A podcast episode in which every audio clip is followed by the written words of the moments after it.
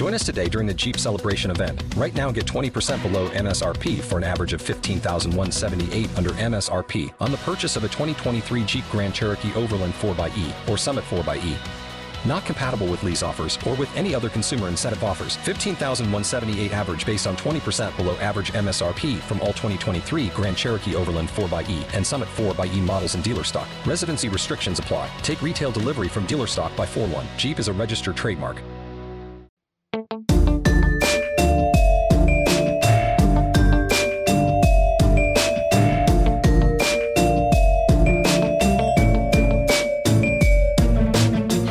Everybody. Welcome back to Crime Weekly. I'm Stephanie Harlow. And I'm Derek Levasseur. We are jumping right into part seven of the Dan Markel case. There's only going to be one more part after this, and then we're going to be starting a new case, which Derek and I still have to talk about what Yes. that's going to be. But we are probably going to talk about that today. And it's going to be a good one, as always. But we're still sitting here with Dan Markel because the the arrests are just now starting to happen. Uh, Katie Magbanua has been arrested, Sigfredo Garcia, Luis Rivera. And now Katie went to trial, and her first trial goes to a mistrial. The jury can't decide. It's two people that are holding out. She's going to be tried again, right? So Katie may have lucked out in her first trial, but the prosecution was not going to give up. Not on Katie and not on Charlie Adelson either.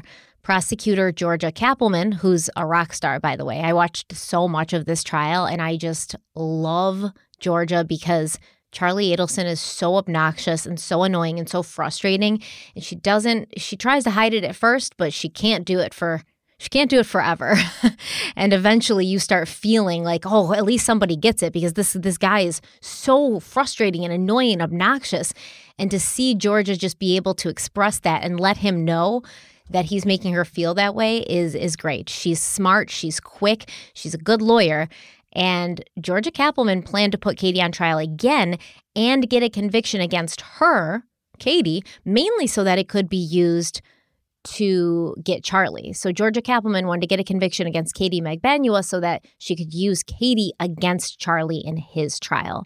Now, one of the major issues during that first trial was the video taken by undercover agents of Charlie and Katie at the Dolce Vita restaurant on April 20th, 2016. Remember, this is the day after the bump.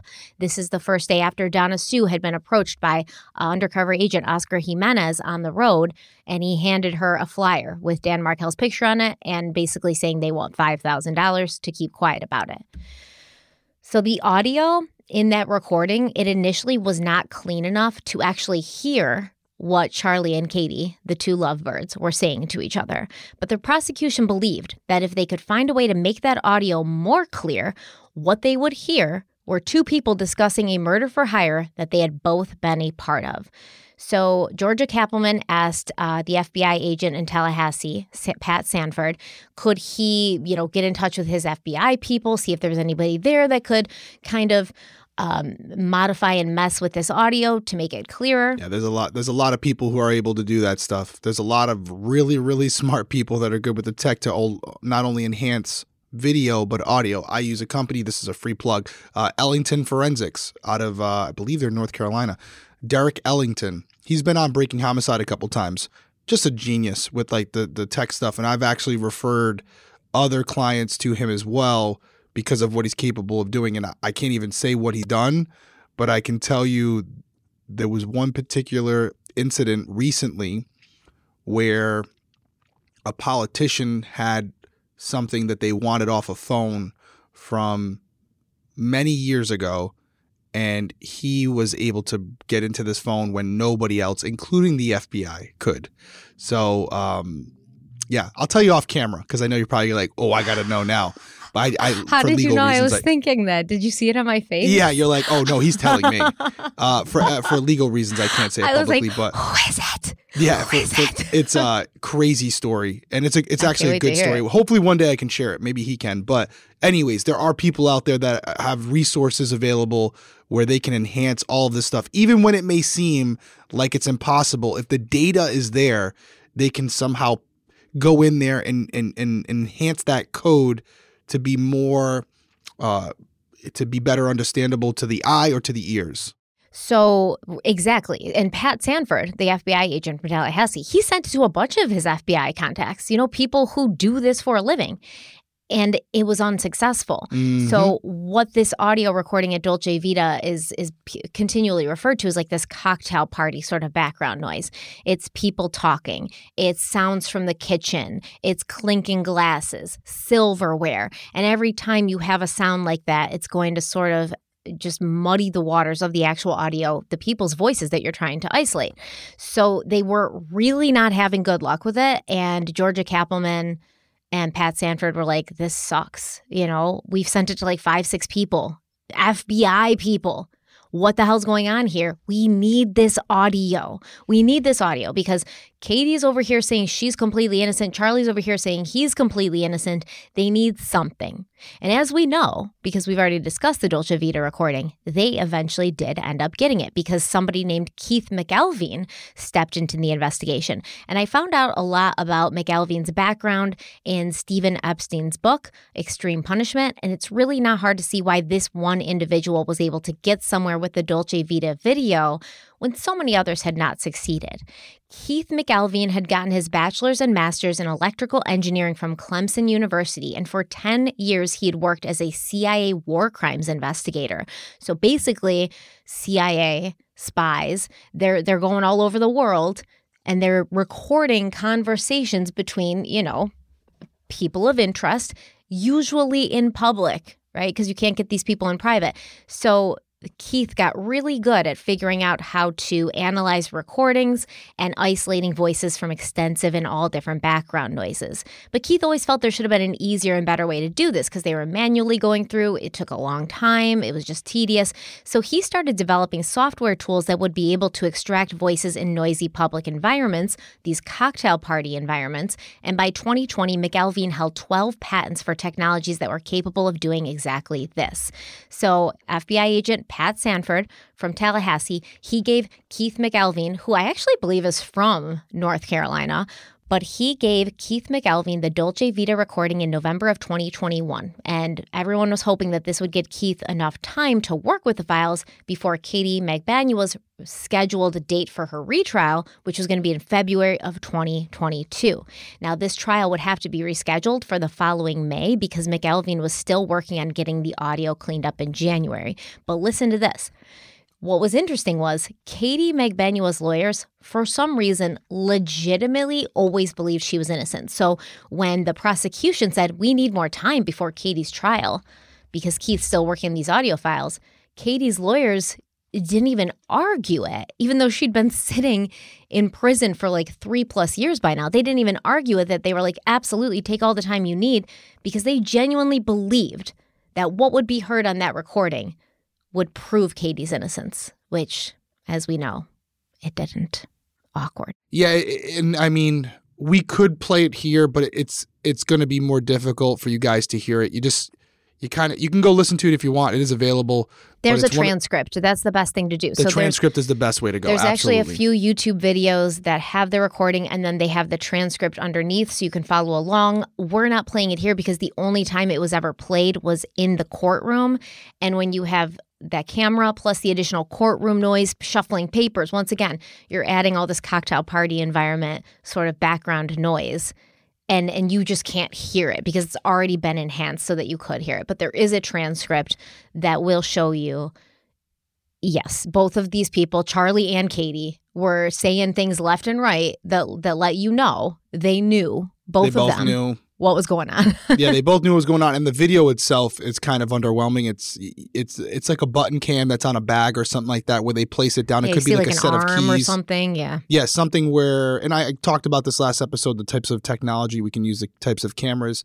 They set it up, and you're basically seeing like the back, I believe, of Charlie the whole time, and they're talking. But it does, it you, you can hear it when they enhance it. You can hear it, and the transcript really reading the words while listening to what you're hearing. It, it all makes sense, but that was that was what really tied this case up in a bow. Having that happen after the bump really kind of brought everyone into the fold, and The Dolce re- Vita recording being cleaned up was the linchpin. Of for- course, For, yeah. both Katie and Charlie. Well, yeah, Charlie's talking about a lot of things. We'll get into it, but yes, it's it's uh it was the it was the final nail in the coffin. I mean, we we talked about what he was saying. He said if if they had anything, we'd be on a plane by now. You know, I think that's enough. Yeah, exactly. Like, yeah. I think that's honestly all he had to have said. Right. But um, it was enough, at least, where previously we talked about this last episode. The the state's attorney and the the district attorney or state's attorney's office was like, ah, we we arrested Katie, but we really just don't feel like there's enough to arrest Charlie. Once this recording was cleaned up, and and and it was heard by the state's attorney's office, they approved his arrest, which we're going to talk about. But in the meantime, a grand jury was secretly gathering on April 20th, 2022, to decide whether or not Charlie Adelson was involved with the plot on Dan Markel's life. And by then, like I said, the prosecution had received Keith McElveen's Dolce Vita audio. In his book Extreme Punishment, Stephen Epstein writes, quote, "The audio forensics expert ultimately broke the recordings into three distinct segments so his software tool could process digestible chunks of the audio rather than its entirety. Though the software tool had little success clarifying the audio in the first segment, it did a pretty good job reducing, though certainly not eliminating, the background noise in the second and third segments, 41 minutes in all. That said, because Charlie's voice was projected towards the undercover agent's surveillance cameras and Katie's in the opposite direction, and because his voice was stronger and louder than hers, what was most audible in the final version of the enhanced recording were Charlie's words rather than Katie's. End quote. This made the prosecution realize hey, we don't actually need Katie Magbanua to turn on Charlie at all. His words in this recording, they're incriminating enough. The grand jury agreed, indicting Charlie Adelson on first degree murder charges. Charlie was arrested at his Fort Lauderdale home the next morning. Reportedly, he was wearing only his underwear. Apparently, the, the cops kind of like surrounded the house. They got there at 5 a.m. You know, they like to do these early morning things. And they knew Charlie and they knew like this guy's got guns. We know he's got guns. He's talking about how he's got guns, how he thinks he's like some badass. So we we don't want to really be going into his house when he's prepared for us. So they go there at five. He apparently like stumbles outside in his underwear and he's like, Am I being arrested? they cuff him, put him in the car. They go in his house. What do they find? Well, they discovered what looked basically like a gun store. There was firearms displayed everywhere.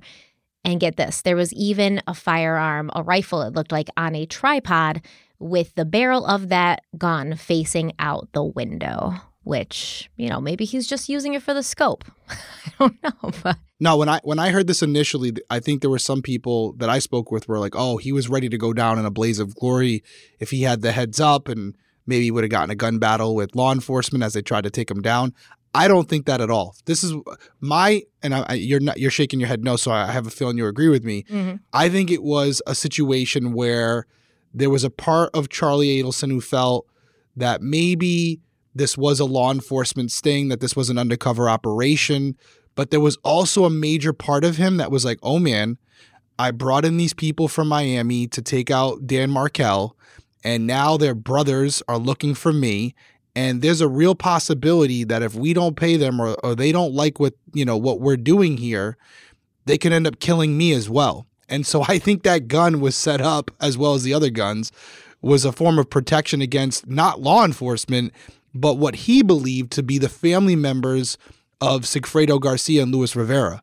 So he was paranoid for sure. He thought his days were numbered. I think he, in a way, felt like he was like Al Pacino in the uh, Godfather, and he was just concerned that this was all going to come crashing down in a blaze of glory out in his home, where he was going to be in some gunfight with a with a bunch of Cubans who were coming to retaliate for not paying his brother's bills.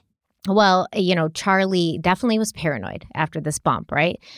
And um, he installed cameras at his house and at the Adelson Institute. You know, he's setting up these guns. I think you're right. I think that it was more of a protection thing, especially that gun by the window. I don't think it was like, oh, if the SWAT team comes, I'm Right. gonna sharpshooter them because he doesn't have the balls. Let's be honest. Um, I he was the- less scared of the. Uh, this is a sad thing. He's way less scared of law enforcement than he is of retaliation from the family. The hitman's I don't think that's a sad thing. I think that's that's how it should be. No, I mean he. But he was like, "Hey, listen, the cops. I'm fine with that, man. They're just going to take me into custody." But he was like, "If the, if if the Cubans come to my house, Exactly. they're killing me. Yeah. So they're that's not the taking point. me in." So he's first of all, he thinks he's too smart to be caught by any legal means, right? So he thinks eh, self-preservation is always going to be Charlie's first order a business. So he's not going to put himself in a situation where he's going to be taken out by, you know, suicide by cop. It's that's not how Charlie Adelson goes out. What he was hoping was yes, he gets taken in by law enforcement and he thinks like, listen, I'm white, I'm educated, I'm wealthy, I'm uh charming, uh, you know, so handsome and and just a ladies' man, and I can manipulate anybody with my words. Let them arrest me. Who's gonna believe some, you know, Cuban gang members over me? I have a reputation. I have the the resources.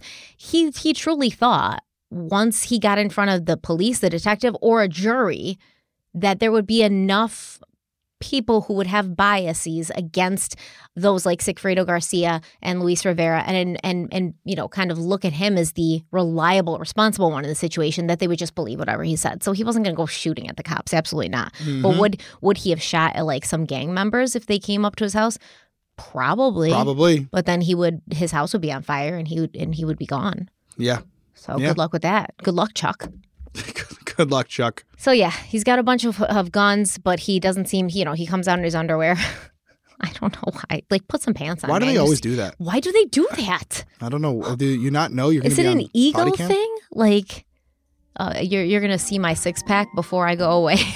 I don't know, man. All right, let's take a quick break. We'll be right back. When it comes to eating well, it's a total guessing game. Even if something is easy to prep and looks good for me, the label's full of ingredients I'm always trying to avoid. That's why, among other reasons, I love Daily Harvest. They say no to gluten, fillers, seed oils, added sugars, and starches. So all I have to do is say yes to delicious, easy to prep smoothies that never leave me wondering what's really in my food? Daily Harvest really takes the guesswork and effort out of cooking because they deliver delicious smoothies and other options that are all built on organic fruits and vegetables right to my door. So I can get yummy smoothies and meals that are ready in minutes without the trouble of shopping, prepping, or cleanup. And when it comes to variety, Daily Harvest is always keeping it exciting. They have tons of great smoothies and other meal options that look so delicious. I never get bored when it comes to meals and snacks. My favorite Daily Harvest items are always going to be the smoothies because they're so delicious. They're filling. You can add protein powder, you can add collagen powder, you can use, you know, oat milk or orange juice or whatever you want to use. And they always taste very good. They always taste very fresh. And the kids love them too, so you know that they must taste good. And by using only recyclable or compostable packaging when possible, Daily Harvest is doing their part to take care of our earth, which helps me limit my waste and feel good. So we do love Daily Harvest. I just had one of their smoothies this morning. I had one last night. Bella had one last night. I'm so glad that I have the reoccurring shipment come to my door every month. I can go in the app and I can add items or I can add more of another item if I'd rather have that because I liked the specific smoothie this month and I want more next month. Everything's controllable by the app, including delivery dates. So it's awesome. It's easy. You can pretty much set it and forget it. And Derek's going to tell you how you can check it out for yourself. That's right. I actually had a mango and papaya smoothie last night. I don't, uh, I don't love whole milk, so I used almond milk. It tasted delicious threw it right inside the cup, inside the blender, and I was ready to go. And you guys can try it right now and take the guessing work out of eating well by trying Daily Harvest. For a limited time only, go to dailyharvest.com slash crimeweekly to get $30 off your first box plus free shipping. That's dailyharvest.com slash crimeweekly for $30 off your first box and free shipping. One more time, dailyharvest.com slash crimeweekly. So during Katie Magbanua new trial, her attorney Tara Kawass presented the defense that Katie had been the unknowing pawn in a web of lies spun by Charlie Adelson and Sigfredo Garcia. So remember, before in her first trial, it was just Katie knows nothing. She has no idea what's going on. Uh, she was defending Sigfredo, the father of her children. Now, in this in this retrial, because Sigfredo's in prison, what are you gonna do? Uh, and and Charlie's not. The defense is it was Charlie and Sigfredo who were conspiring together, and Katie is the collateral damage. She got caught in the middle, but she did not do anything wrong. Now, I want to be clear from the very beginning because the state and I can actually agree on two very important points about this case. Number one, Charles Adelson had Dan Markel killed. We absolutely agree with that. Number two, Luis Rivera and Sigfredo Garcia carried out the hit for Charlie Adelson. We agree with that too. What we do not agree on is whether or not Catherine Magbanua knew about a plan to have Dan Markel killed. That's the only thing we don't agree on. We are going to prove to you beyond any doubt that Charles Adelson conspired directly with Sigfredo Garcia behind Katie's back to have Dan Markel killed. The only question that you are all going to have to answer at the end of all of this evidence is Did Catherine know? That's it. It's that simple. Because according to the law and common sense, and I'm sure the state will get up here and agree with me as well too, if she did not know, she is not guilty on all three counts.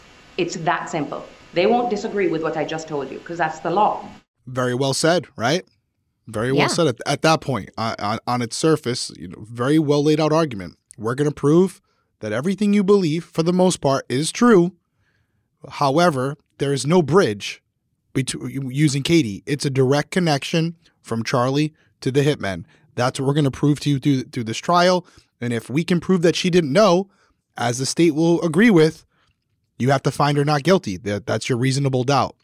So it was a good argument on its face. Yeah, needless to say, based on everything we know about Katie, Yeah, yeah, and yeah. based on everything that the prosecution presented during the second trial, uh, that did not work. Yeah, we're in part seven of this series. So our, Yeah. our audience members at this point are very well uh, caught up on this case and understand the significance of Katie Magbanua and this whole thing. And I would even say, without her, this doesn't happen because yeah. Charlie was looking I for that I literally think I said that last episode. you, like you verbatim. yeah. Without her, it doesn't happen. I mean, she d- he didn't have the direct connections. He would Yeah. brag to his friends and colleagues about the people he knew down in you know S- South Florida who could do this. It wasn't necessarily him, or maybe he knew of some people, but ultimately it was Katie that was connected directly to his people. Uh, she was having she had kids with him, so that was his connection. So without Katie, I don't know if he's able to facilitate this whole thing. I don't. I don't think he. And he may have find found another way. We don't know, but we we wouldn't know, right? That's the thing. Katie agreed, and I do feel bad for her because she's found guilty of first degree murder. Okay, she's found guilty of first degree murder because remember, a conspirator, a conspirator to murder is going to be held responsible in the same way that the actual person who pulled the trigger is. Absolutely. She's she's found guilty of first degree murder. She's sentenced to life in prison. She's been arrested since 2016. She's been sitting in prison for three years, not talking because she doesn't want to like throw Sigfredo under the bus. Why, after Sigfredo's found guilty, does Katie not finally come forward and say, I will speak out against Charlie and I'm ready and I'd like the deal?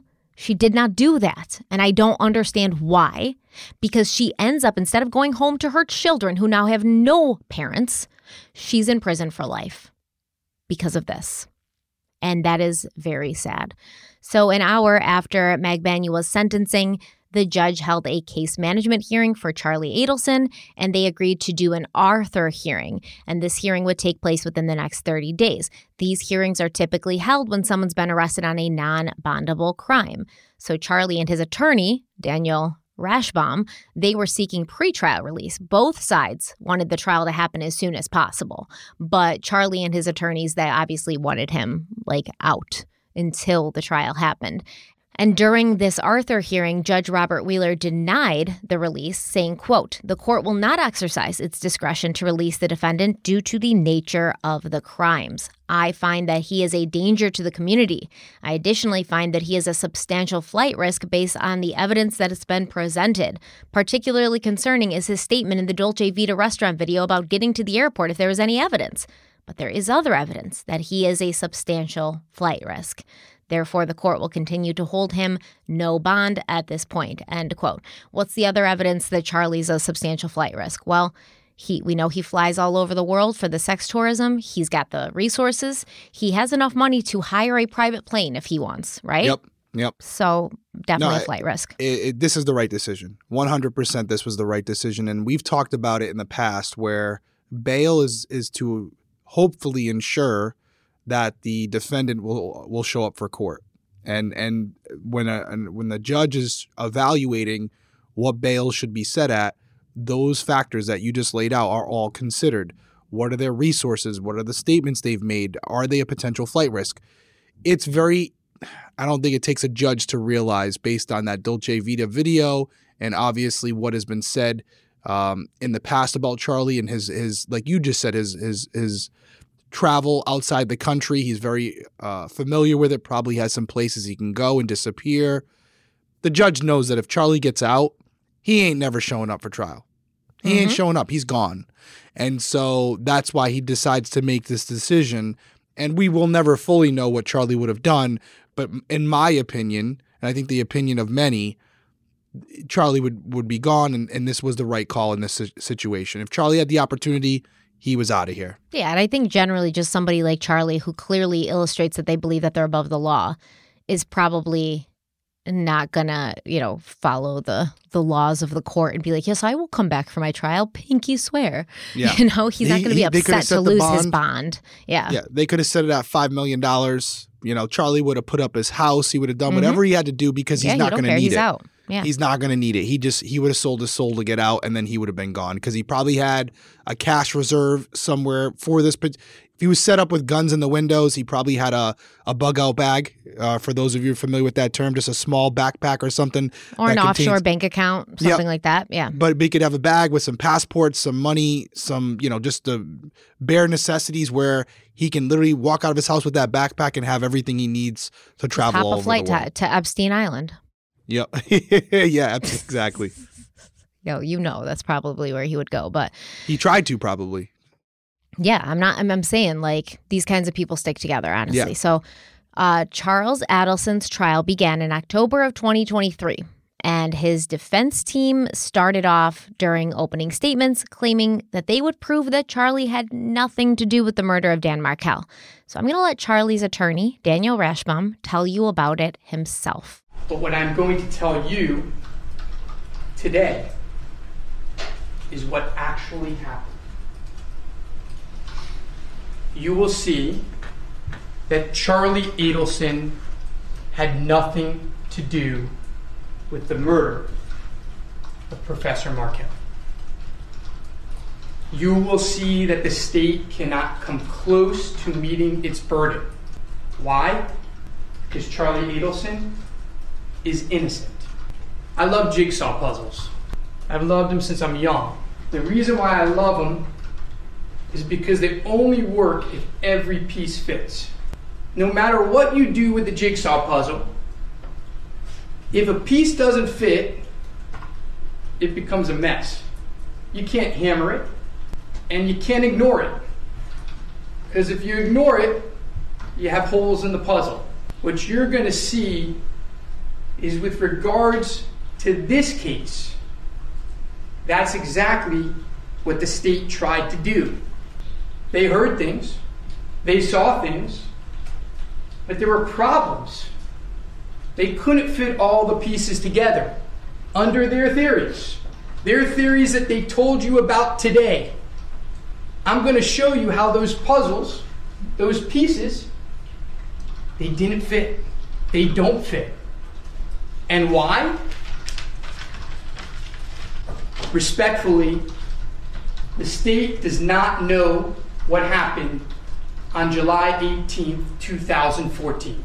But by the time of this case, in the 2013 2014 time period, you're going to see that Charlie Adelson was making a lot of money.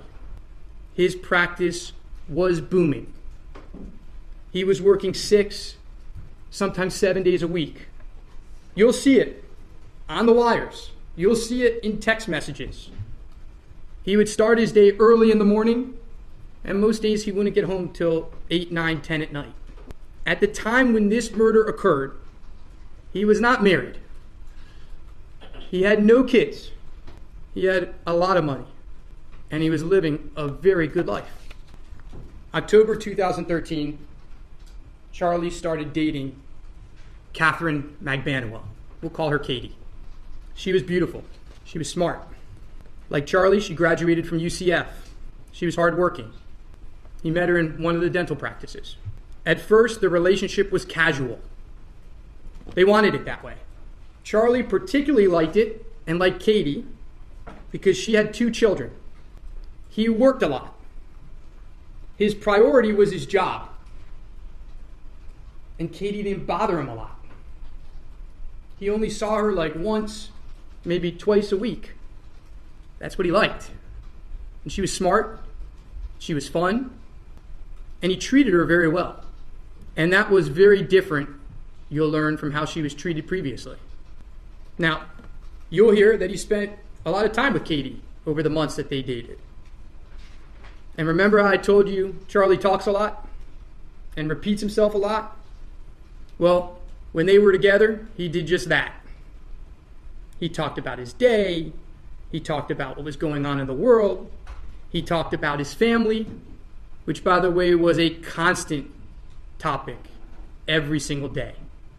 Because when Charlie's driving in the car every morning for an hour to work and an hour home, sometimes longer, he talked to his mom on the phone. And when he talked to his mom on the phone, what would be topic of heavy conversation quite frequently? Wendy's divorce. All the problems in the divorce. And what would Charlie do? He would tell these things to his girlfriend. And what were the, some of the things he told her? Well, he told her about the million dollar offer. He told her that he could pay it in cash. She said, That's a lot of money. He said, No, I have it in, I have it in cash, and I'm going to get it back. He told her several times the joke. Over time, you're going to see through text messages that Katie wanted a deeper relationship. And you'll see that Charlie didn't want that. You're going to see that over time, it takes a couple months, Charlie starts to learn a little bit more about Katie's ex, Sigfredo Garcia. And what you're going to learn is that Charlie Adelson never meets Sigfredo Garcia officially, but by all accounts, he was not a good guy. Violent, long criminal history. Sigfredo Garcia and Katie had been high school boyfriend girlfriend. And Katie was the love of Sigfredo's life. He lived for her. And you're going to see that Sigfredo Garcia hated Charlie Adelson. The shooter of Professor Markel, the man who murdered him, hated Charlie Adelson. According to them, his co conspirator. And you're going to hear, not from our witnesses, from their own witnesses, that he wanted to kill Charlie Adelson. You're going to hear that in March of 2014, just seven or eight weeks before that first attempt of murder that they talk about, he tried to kill him. Puzzle pieces. You're also going to hear about a phone call on July 1, 2014. You're going to actually hear that that July 1, 2014 call is how they found these guys. It's actually the craziest fact in this entire case, and there's a lot of crazy facts. You're going to hear that on July 1, 2014, Sigfredo Garcia made a call to the cell phone number of Harvey Adelson. It's the only call that helped investigators connect these folks to the Adelsons in the beginning. It actually broke the case. What they don't know, what you're going to see, it's in text messages, it's discussed on the wires. They don't know it because they don't understand it because they weren't there. Is that on July 1st, 2014, just three weeks or so after the first murder attempt, and by the way, just 17 days before the murder. Let me repeat that. The murder happens on July 18, 2014. On July 1st, 2014, Sigfredo Garcia tries to run Charlie off the road. He threatens him. And what you're going to hear is that on July 1, he's so upset that he calls the Adelson Institute. He doesn't realize that Charlie isn't the doctor at the Adelson Institute. He just comes in and out of the place. So he gets their voicemail machine and you know how dentists are? They say in an emergency, call a cell phone number, take your call at home on the cell phone number. Well, he hears in an emergency, call Dr. Adelson at such and such number. He thinks he's calling Charlie Adelson, but he calls Harvey Adelson. And he calls him and he threatens him. He tells him, if you keep dating Katie, we're going to go mano y mano. I'm going to kill you. 17 days before, according to them, he conspired with this man to kill Professor Markel. Puzzle pieces. What you're going to learn is that in the spring of 2014, it became apparent to Katie that her dreams of financial security with Charlie were not going to work out. You will learn that Katie heard the hitman joke. You will learn that she heard the million dollar offer and she got some ideas in her head. But you're going to learn that the state thinks Wendy Adelson was involved with her brother in a murder for hire, and she chose for the killers to kill her ex husband when he had custody of her kids. Puzzle pieces. July 18th for Charlie starts as a normal day. He works. You're going to see he lives in Fort Lauderdale. Now, I don't know how many of you are familiar with South Florida, so I'm going to give you a little bit of geography lesson. He lives in Fort Lauderdale. That day, he's working in two offices because he'd often work in two offices a day. He'd work in the morning at one place and the afternoon at another. So he's working in two offices. The first office he's working in, both of them actually, are in Jupiter, Florida. Now, if you're familiar with South Florida, Fort Lauderdale and Jupiter are not close.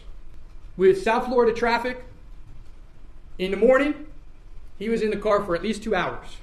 Now, he came home late that night, you're going to hear, so traffic was a little bit better, but it's probably still an hour to an hour and a half. He's in the car, and he's talking on the phone. And you're going to see it. We're going to show you what the phone calls are about. He talks to his sister, talks to his mom, talks to his girlfriend. There, there, there are phone calls. You're going to see. There are a lot of phone calls. And there are a lot of phone calls to his girlfriend, and there are a lot of phone calls to his mom. We're not going to deny that. And he works in these two offices. And at around six, six o'clock, you'll see a text message that he's about to start a very long surgery, a big procedure. By the way, the text messages throughout the day are normal. Just after 7 p.m., he gets a call from his mom. And he's told that Professor Markel has been shot. And he's shocked. He's upset his first reaction is Wendy and the boys okay. He's supposed to have dinner originally with a friend that night. But earlier in the day, that changes, and he's supposed to have dinner with Katie. And you're going to hear that Katie and him had gotten in a fight a couple days earlier about dinners. You'll hear it. And what you'll learn is after he finds out what happened, tells Katie he doesn't want to go to dinner. He leaves the office at around uh, 8 o'clock in Jupiter. And you'll learn that Katie tells him she'll come to his house that night to comfort him. He, he shook up. Now, let me be clear.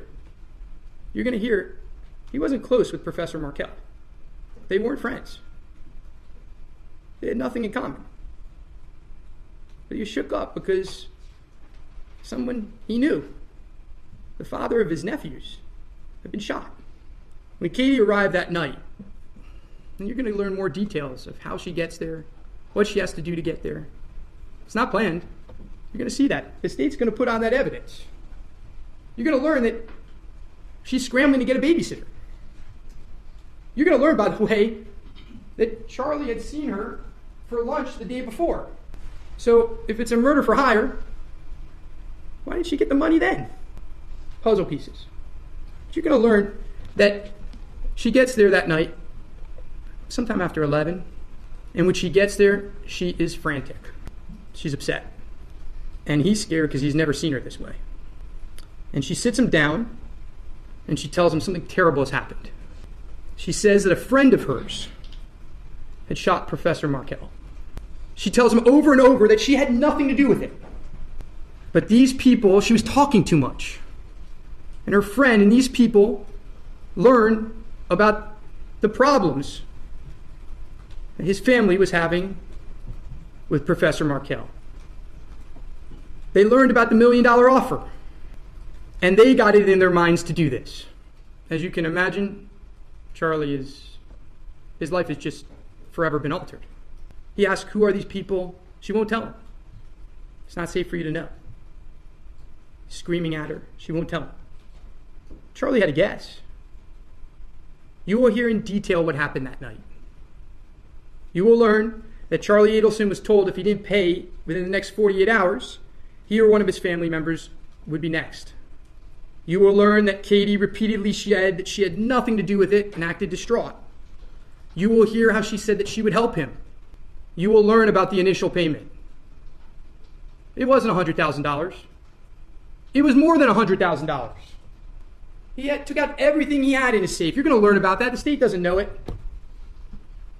It was more money. But you're going to learn he didn't have a third of a million dollars. So he had to pay every month. They don't know about that either. Payments every month. Does that sound like a murder for hire? Or does that sound like extortion? You're going to hear about these gifts. And you're going to learn that the gifts were just that. They were gifts. Because as time went on, he became more and more certain that Katie was not involved. He became more and more certain that she was helping him.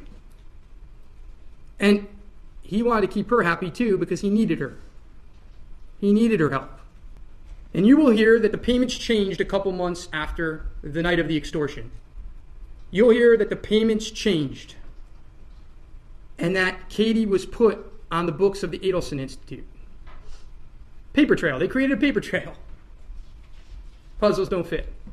Pieces of the puzzle don't fit.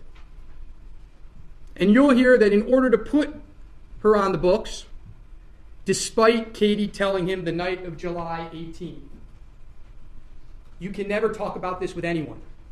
You can never talk on the phone about this. You can never talk about it in public. You can never talk about it anywhere because if they find out, they will kill you and your family. If they think the police are coming to you to talk to you, they will kill you.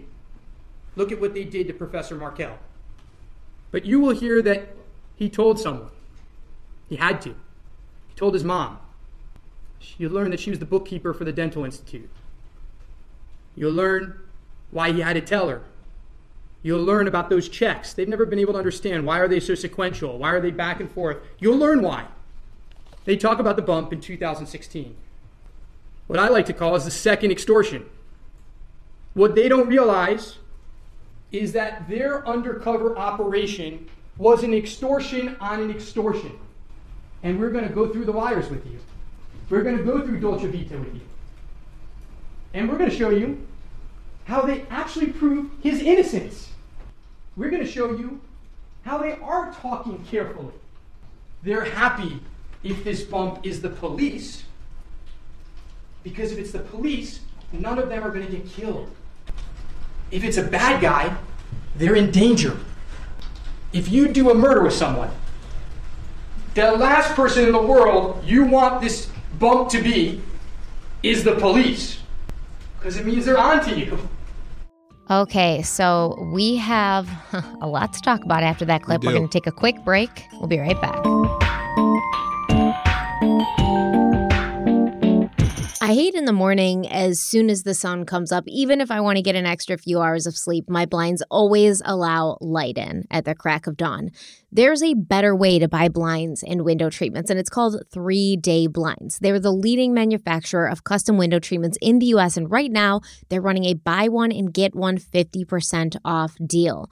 You can shop for almost anything at home. Why not shop for blinds at home as well? Three Day Blinds has local, professionally trained design consultants who have an average of 10 plus years of experience, and they provide expert guidance on the right blinds for you in the comfort of your home. Just set up an appointment, and you'll get a free, no no obligation quote the same day. And if you're not very handy, like me, the expert team at 3 Day Blinds handles all the heavy lifting. They design, measure, and install so you can sit back, relax, and leave it to the pros. I love 3 Day Blinds because they have so many different designs, they have so many different styles. It, there really is something for everybody. Uh, for instance, like my entire house is pretty much smart with my Alexa. I can set the thermostat and I can turn the lights on and off. Why can't I open and close my blinds? That would be awesome if I could do that. And with three day blinds, you can. And when it comes to home renovations, we all have questions. What blinds should you get to cover arched windows? Is it time to upgrade to motorized blinds? What blinds are better, roller shades or Roman shades? No matter what your unique needs are, from motorization to home automation to room darkening or child safety, with three day blinds, you choose from thousands of options that fit any budget or style. And with actual samples, you won't be guessing about what your blinds will look like. I highly suggest if you're interested in this, you head over to Three Day Blinds Instagram account. They show you all the different designs, all the different options, and these are some good looking blinds, and you should check them out. Three Day Blinds has been in business for over 45 years, and you may not hear in the name, but they make an incredibly high quality product. That's why they are the highest rated blinds company on Trustpilot with 4.7 out of 5 stars. So we love three day blinds. If you're in the market, if you want anything new, if you want to switch up your home look, check them out. Derek's going to tell you how. Yep, right now you can get three day blinds, buy one, get one 50% off deal on custom blinds, shades, shutters, and drapery. For a free, no charge, no obligation consultation, just head over to 3dayblinds.com slash crime weekly. That's buy one, get one 50% off when you head over to 3dayblinds.com slash crime weekly. One last time, that's the number 3, D-A-Y, blinds.com slash crime weekly.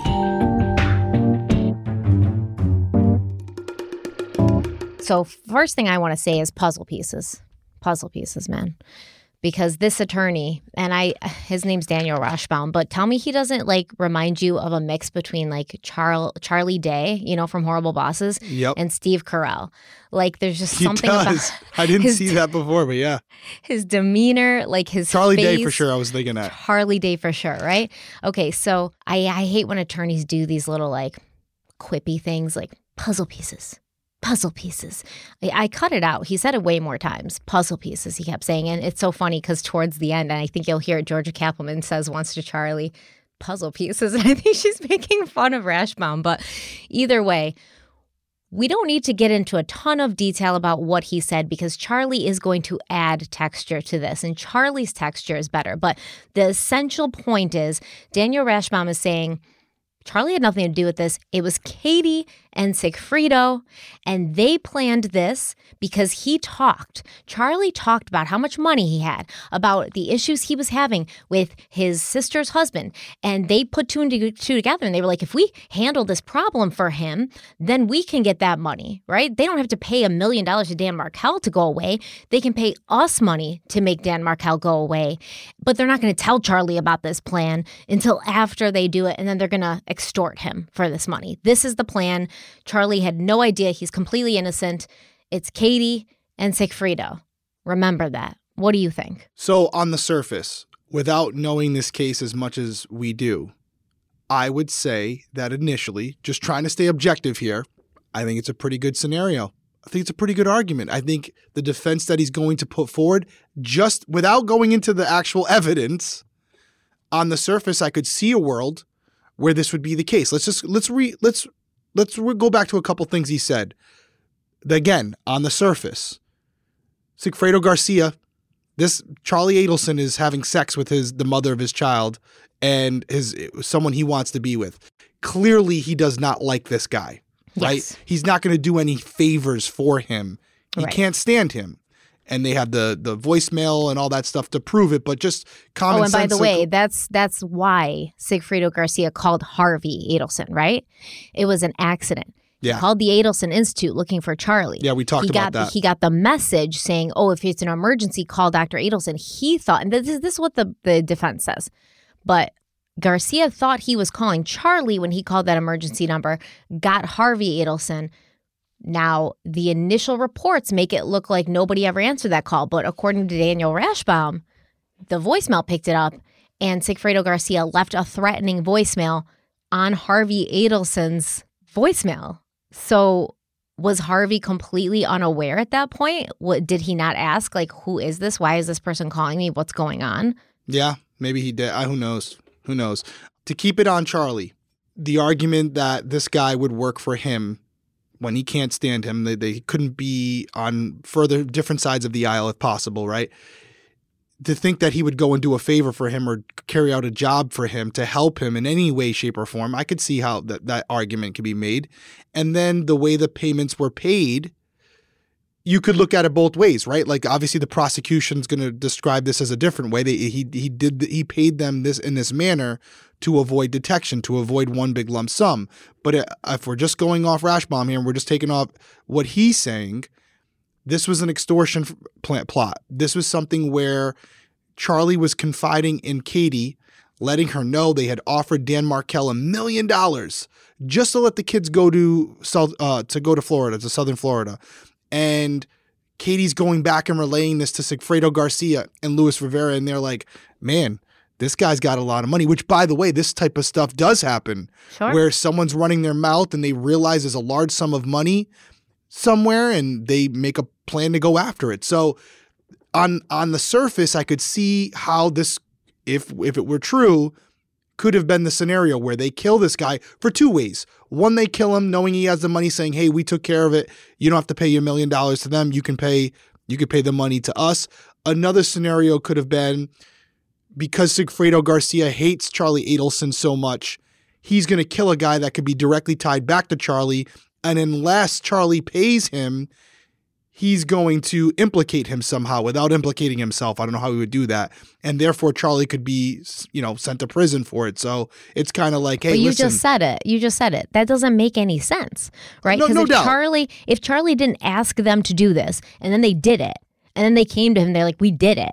What's stopping Charlie from going to the police now? He has nothing to do Of with course. this. So not only will he not have to pay any extortion money, but he doesn't have to implicate himself in a crime that he previously had nothing to do with because as soon as he starts paying them money, he's implicated. You're trying to shut them up now. Whether you're trying to shut them up be, be because you didn't know they did it or because you asked them to do it, you're still trying to keep it quiet so that it doesn't go to the police so that the the murder of your brother-in-law never gets solved. Instead of just being like, "Okay, I'll pay you," and then going to the police and being like, "Yo, the the murderers of Dan Markel just came up to me and tried to extort me for money, put a wire on me. Let's catch them." yeah. There's no there's no logical reason why you would go along with it if you were not implicated in it previously. Yeah, no, you're talking common sense right now. You're talking. Oh, because he was sense. afraid they were going to kill him or or kill his family. Okay, maybe maybe Sigfredo Garcia gets arrested. Maybe Luis Rivera gets arrested, and then the their gang member friends come after Charlie. I suppose that's a concern. I suppose, um, but still, still, you would just pay. You would just pay it and not tell like anybody. Exact. I mean, no, it's again, it, it's you're talking from a commonsensical perspective where once the evidence comes into play, it completely disputes what he's saying. But just as far as this opening statement, I, I it's not the worst opening statement I've ever heard. That's what I'm going to say. That's what I'll leave Puzzle on this. pieces, Where man. if Puzzle I'm a pieces. jury member and I'm sitting here and I'm listening to this and I'm going into it with an open mind, I could see this as a possibility. I could and I think that's the, the, point. That's the point. It doesn't have to make complete logical sense. It just has to make the jury feel like maybe there's some reasonable doubt. Stephanie, you need one.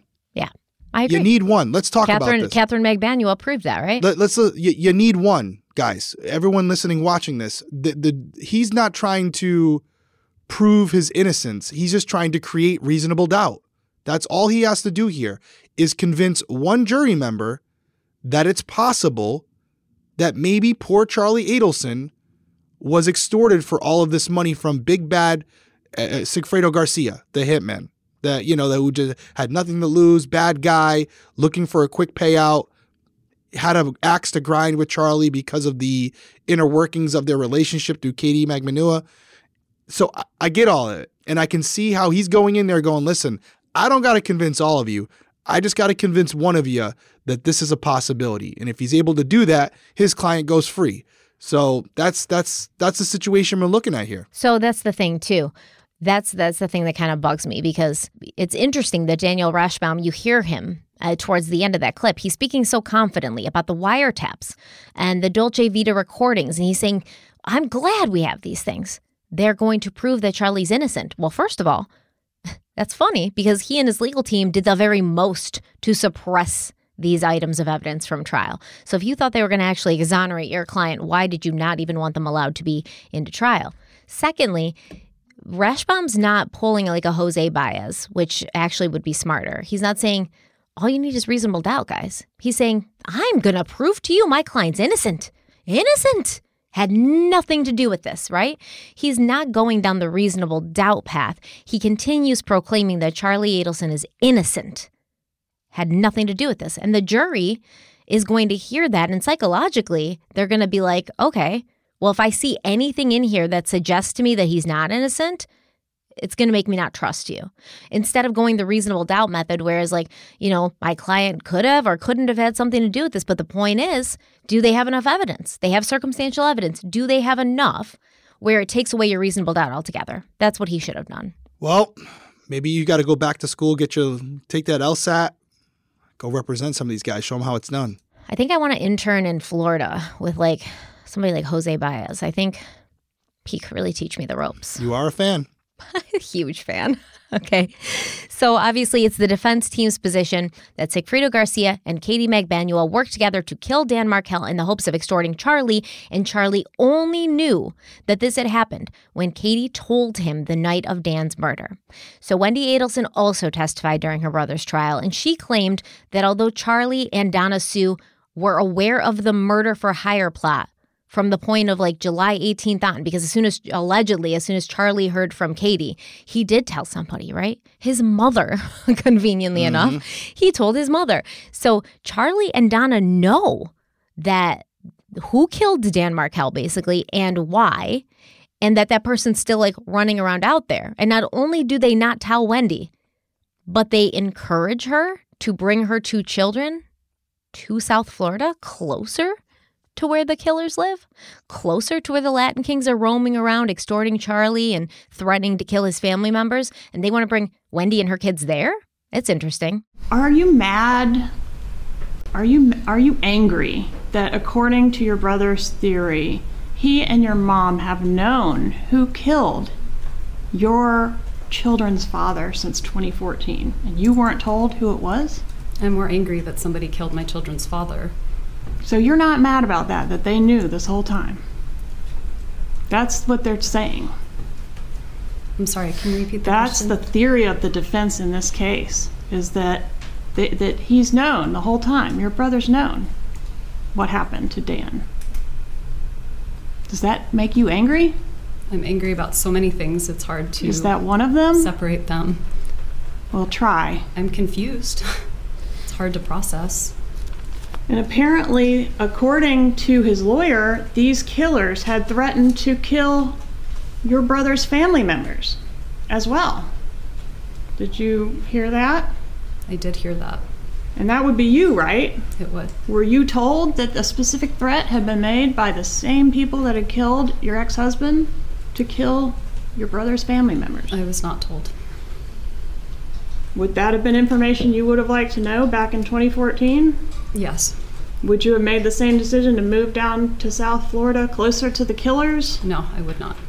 And even after the killers were arrested in 2016, you weren't told that that's what was going on the whole time. I found out yesterday. Do you think Wendy found out the day before she was sitting on that stand? Just not what you think to be true, what you instinctually believe. Then at no point before that did Donna Sue or Charlie tell Wendy what had happened. I won't go that. Far. I don't know. So uh, maybe, but this is what I know. This is what I believe. And I've said this before already, and I'll say it again. The minute that detective told her, Wendy Adelson, that Dan Markel had been shot in his driveway, she knew in that very moment what had happened. She didn't know the how, she didn't know the who, but she knew the overall what happened. She didn't know she she didn't know who pulled the trigger, but there was very little doubt in her mind what had transpired. And that's what I got from her initial reaction to being told that and how she was nervous about calling her mom, all these things. I, I still believe that to this day. Real quickly about this video, such a great job. Such a great job because initially we're getting more of Wendy trying to not answer a question with an answer, right? But mm-hmm. no, no yeah. like really giving no answer at all. And so prosecutor steps back. Okay, I'm not going to allow you to give this vague, vague, ambiguous statement. I'm going to break it down systematically, question by question, where the only answer you can now give is the one that I want you to give. Because if you give any other answer, you look like a moron. Did you know? Did, did it make you mad? Oh, that's that's you know subjective, right? The way you're framing it, I can I can get out of that one. But when did you learn about? Did you know that they said they were going to come after the family members? Can't say you didn't. She just said, Did you hear that? Yes, I did. Well, did that make you upset? Yeah, of course it did. Would you have moved your kids to Florida at that point if you knew that? No, I wouldn't have. There's no other way to answer. So the prosecutor is asking questions that she already knows the answers to. And you can see by how uncomfortable Wendy is in that moment. There's she's now backed Wendy into a corner, and Wendy can only give her the answer she wants. It's it's a verbal version of checkmate in that conversation. That's what's so intriguing about it. It's two lawyers who are very smart going at each other, and one of those lawyers is realizing shit. She has me in a corner right now, and the only way I can answer her is the way she wants me to. This sucks. But the it's, only it's way that's fascinating to logical to, answer. The only way that's if she had answered it any other way, people would have called bullshit, right? That- and that's why she can't because Yeah. there's so far she can take it so far. Like Mm-hmm. for example, to go back, were you upset about it? I was upset about a lot of things. You it's can say to that and not process. sound like an I'm idiot. confused. Right. Yeah. I, I can you can say I'm upset about a lot of things. That's all encompassing. Yeah, that may be one of them. So when the prosecutor says, okay, we're gonna play that game, I'll just ask you question by question. And and now Wendy's getting flustered, getting red. You can see it. And ag- now you want to take this a step further and say that this is indication she's known about this thing the whole time and maybe involved. That's fine. But my my at minimum Not me. Not me. not you. I'm, just saying yeah. at minimum, I think it's a situation where Wendy has her mother. Well, her mother at this point had not been arrested yet, correct? No, correct. So you got a brother on the stand. And by the way, Wendy at this point has probably put it together that mommy was involved as well. So she knows where this is going. So she's trying to put a hurdle on the track to say, I have to stop this because I can see how this is going to play out. So she's doing everything she can without potentially implicating herself in something she wasn't involved in to prevent Charlie and Donna from being found guilty of these crimes because she loves them. They're her family members. I think she's probably rationalized it in her head that they did it for her and her kids. So I, I'm sure behind closed doors, she's probably found a way to be okay with it. Yeah. Or Yeah. maybe even feels really guilty about it. Yeah. Potentially. So she's doing whatever she can as an attorney herself to try to save her brother. But the, this prosecutor, again, what was the prosecutor's name? I apologize. Georgia. Georgia Cappleman. She, she's not going to allow it. She's not going to allow it. And even her facial expressions, it's a Yeah. it's a song and dance. It's all a show. Mhm. And even her, you you heard that part, right? Like it's just every and little when thing Wendy was say, like, I can't really, pro-, and she's like, well, well, try, Try. real hard. So try real hard. Yeah. that's listen. This is what it's they like if do. you're going to act like a child, I'm going to treat you like one kind this is the it's a it's if you've ever had the chance to attend a trial or obviously you can just watch them on YouTube now but this is how it goes there is personalities there's acting there's theatrics all There's of it like is a in play. dance, like a manipulation dance happening. yeah it's all it's all in play and they do this defense attorneys do this all the time to to uh police officers oh, yeah. yeah. they do the same they've done it to me hundreds of times where they'll talk down to me like I'm a moron and they'll break everything down like I can't understand it and they'll I'll give I'll give a a response and they'll make it seem like it's so absurd that it could be true what I'm saying as mm-hmm. they're as they're answering me it's it's again but it's part of the game triggering It's a part little of the bit, game. right? Yeah. no it's not even triggering I kind of found it funny because I'm like just refer to my report Some people get triggered by it. Charlie I mean gets yeah triggered. for Yeah. sure for sure you, Somebody with a big ego, somebody who thinks that they're smarter than everyone would get triggered by that. And when I, I, I want to clarify, when I said Wendy was feeling guilty, I don't mean feeling guilty that Dan Markel was dead. I mean feeling guilty that her mother and her brother most likely did this for her, and now they are their facing lives are ruined murder charges and their lives are ruined. Exactly. That's why she's feeling guilty, not about Dan Markel. I I I don't dis- disagree with you there I don't disagree with you the whole point, I think, of this line of questioning is Georgia Cappleman's over here like, okay, we've talked to Charlie, we've talked to everybody, we've talked to Wendy. From all reports, Charlie and Donna Sue loved Wendy and loved her kids. So if they thought there was any chance that Wendy or those two little boys could be in danger, would they have had them move to South Florida? No? Okay, then they didn't actually think that there was any danger because they were a part of this plan and they Exactly. knew that, that Wendy and her sons were not a target. And that's where Wendy knows she's going. Yeah, yeah, Right, exactly. but And that's why she's so pissed that she has to answer. Exactly. She knows she's not asking her because she care. Georgia doesn't care about Wendy or her children in that moment. Like, oh, she's just asking her commonsensical questions. Like, well, if you knew there were hitmen down there that wanted to potentially kill you, you wouldn't move your kids there, right? Like that's that's pretty obvious. And she's like, no, I wouldn't. But she knows that this the question she's asking is not what she's really concerned about. Georgia, I mean, Georgia's trying to paint a picture that, like you just said, if you didn't, if that were the case, you never would have moved there. So you had to be in and on they this. never and really have let weren't. you. They Yeah. never would have let you. So Yeah. they're lying. It's not about Wendy. It's about Wendy being in on it. It's about Wendy saying, "No, I wouldn't, because I care about my kids." Right. When you care about somebody or more than some, one somebody, you don't move them closer to people that want to kill them exactly. or have a potential to kill them. Exactly. So if Wendy isn't going to move her kids to South Florida where the hitmen live, then why would Donna Sue and Charlie want Wendy and her sons to move there? Right. It's just like an They were in on it. They knew kind that no, there was no, there was no danger to them. They knew there was no danger to them. Right. That's the point.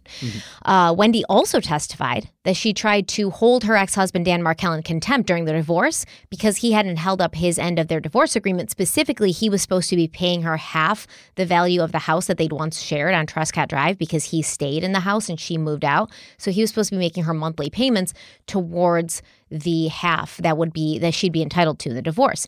But he wasn't doing that. So during uh, charlie's trial dan's divorce attorney stephen webster he got on the stand and he testified listen like i don't think dan was the problem here. I think the adelsons had been the one who were making the divorce contentious. And in fact i think wendy should have been held in contempt. I had just started my firm, and you know, like any small business, you're scared and you're hungry. And uh, a friend of mine called me, Tor Friedman, and said, "I have a client for you." And I was like, "Okay." And he said he's a law professor. And I was like, "Okay." And uh, he said it's a family law case. And I said, "Well, Tor, I don't do family law, and you know that." And he said, "Well, it doesn't matter. He's a law professor. He'll teach you everything you need to know." And I said, "Okay, well, that makes sense." So I um, I agreed to meet with him, and the night before I read all the papers, and they were voluminous. I printed them and actually read every word. and I, we'd already set up a meeting at Voodoo Coffee on Tennessee Street, and I really didn't think I was going to accept the case. Um, I could just tell from the, the tenor of the papers that it was really, really contentious, and um, it just didn't feel like something I probably wanted to get involved in. And but I wanted to meet him anyway, and so I met him, and I liked him. I liked him a lot, and so I decided I would take the case. I mean, I, it's not a prerequisite that I like you to represent you, um, but in something like that, I didn't want to get involved in a contempt type case with law professors, um, where ultimately it could end up being disrespectful to the court, and I didn't want to be involved in something like that if it was if I really felt like it was going to be that kind of a relationship. But when I met him, I didn't feel like it was going to be that way, and so I agreed to take it. And his primary concerns were he wanted to get more time with his children, if at all possible, but he didn't want to change the kind of the time sharing. He had a kind of an unusual request. Um, he wanted to see if there was any way that he could see the children every night when he didn't have them to tuck them into bed and kiss them goodnight. And he said, Look, I'll only stay five minutes. I promise I won't bother anybody and I'll leave. And I said, Dan, that's probably never going to happen. That's just probably not reasonable. Um, and then he was really concerned about parental alienation, uh, which at the time I wasn't you know, really familiar with it. I didn't do family law, but I was familiar with it from the perspective of I learned about it in law school and stuff like that. Um, but he was really concerned that the grandmother, um, Donna Adelson, was really trying to drive a wedge between him and the children. And he actually told me that he heard her refer to him as stupid on a Skype call.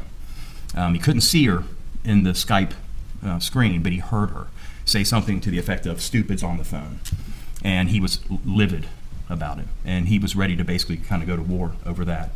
Um, that sort of reference the filing that we're familiar with where grandma says you're stupid and he was seeking to have grandma enjoined from having unsupervised contact with the kids. Yeah, and I, I, I didn't have the opportunity to actually talk to him about that yet because he was killed. Um, but it was my understanding that after that filing, he heard her. Actually, he heard her because that's what he told me. He said I heard her call me stupid, um, and but she wasn't in the screen, but he knew her voice, and so he was very upset about that. And there was some suggestion that Dan Markel was expected to lose all the filings that were currently pending at the time of his death, and Wendy was expected to prevail on everything. Do you agree with that assessment? You mean like with the contempt and all of that?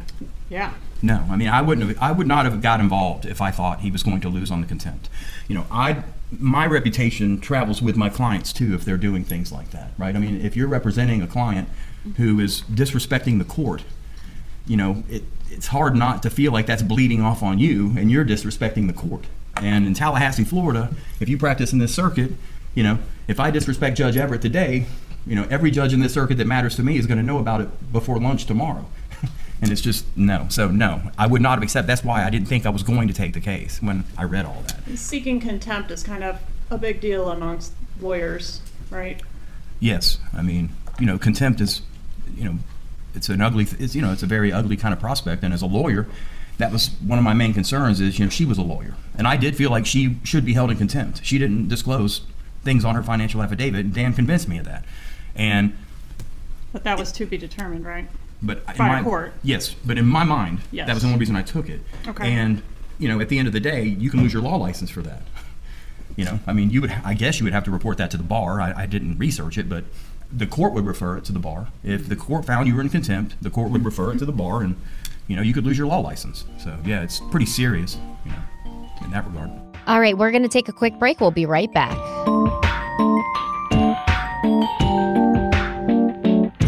Usually find bras to be very uncomfortable, constricting, especially not comfortable when you're just trying to relax and unwind. They are the first thing I take off when I get home, but Skims has changed that. You know that I love Skims' underwear, so I finally had to try their bras, and Skims has delivered again. Skims bras are worth the hype for the amazing shape and support they give, but what I wasn't expecting was how comfortable they are. Even the underwire bras I'm wearing all day and barely even notice, definitely not the first thing I take off when I come home anymore. And I mean, I've been wearing Skims for several years now. I've tried some of their bras. I've just recently tried an underwire bra, and it's true. Skims makes them very comfortable. Skims is creating the next generation of underwear and bras for every body. Skims bras are made with innovative technology to give you the best shape and support. Plus, every bra is designed with the comfiest and softest materials, so you'll feel like you're wearing nothing at all. Plus, Skims offers a complete system of bra solutions for every need and style, and Skims bras are available now in 62 sizes from 30A to 46H. I highly suggest the Fits Everybody push up bra. I have it in a couple different colors like onyx and cocoa, and the wireless form push up plunge bra in cocoa. So the Fits Everybody push up's going to have a little wire in it. The wireless form push up plunge bra, like I said, no wire in it. They both give great shape. They're both super comfortable. The material's super soft, and you'll find yourself wearing it all day and not realizing that you even have a bra on. And Derek's going to tell you how you can check them out for yourself. Yep, believe the hype. Skims has over 100,000 five star reviews for a reason. Skims bras are now available at skims.com. Plus, get free shipping on orders over $75. And if you haven't yet, be sure to let them know that we sent you. After you place your order, select podcast in the survey and select our show in the drop down menu that follows. And if you're looking for a gift for your Valentine or for yourself, Skims just launched their best Valentine shop ever, also available at skims.com.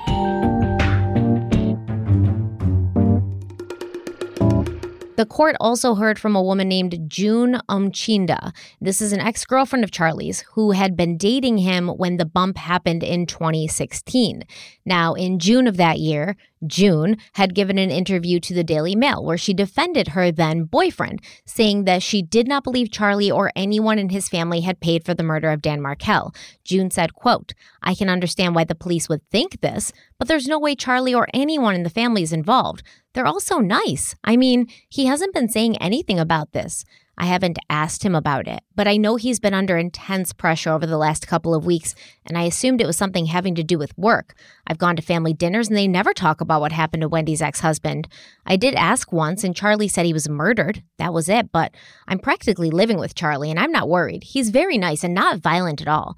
It's a very classy, well educated family. Police must have it wrong. End quote. I don't know if if uh, Charlie put her up to this, but I think that's what the Adelson family are banking on. That that people would look at them and be like, they're a classy, well-educated family. The police must have it wrong you know, but that's not the times we're living in anymore, guys. So, um, and I'm not sure that June is all that bright because when June Umchenda took the stand, she told the prosecution that she still had very strong feelings for Charlie Adelson, even though they hadn't spoken since his arrest, even though um, he was on trial for murder. That, that was still her man, okay? And this becomes very clear as June and Charlie exchanged like flirtatious smiles in the courtroom. Do you know Charlie Adelson? Oh gosh, I'm sorry. It was my alarm to come here, down here. Is it silence now? Sorry. Yeah. Okay.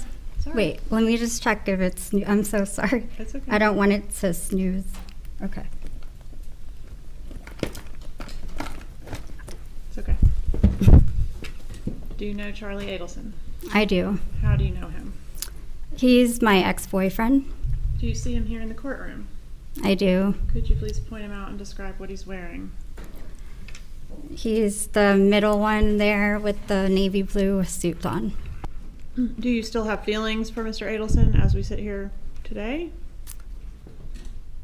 Um, so he's my last serious boyfriend, so I would say yes, that it's there's something still there. I care about him, mm-hmm. but obviously I haven't seen him in God knows how long. So, question: Do you think Charlie did her teeth as well? Yeah, absolutely. Her teeth are beautiful, right? she got some beautiful teeth on her. Charlie's like, I did some good work on those ones. Those those Yo, so, money.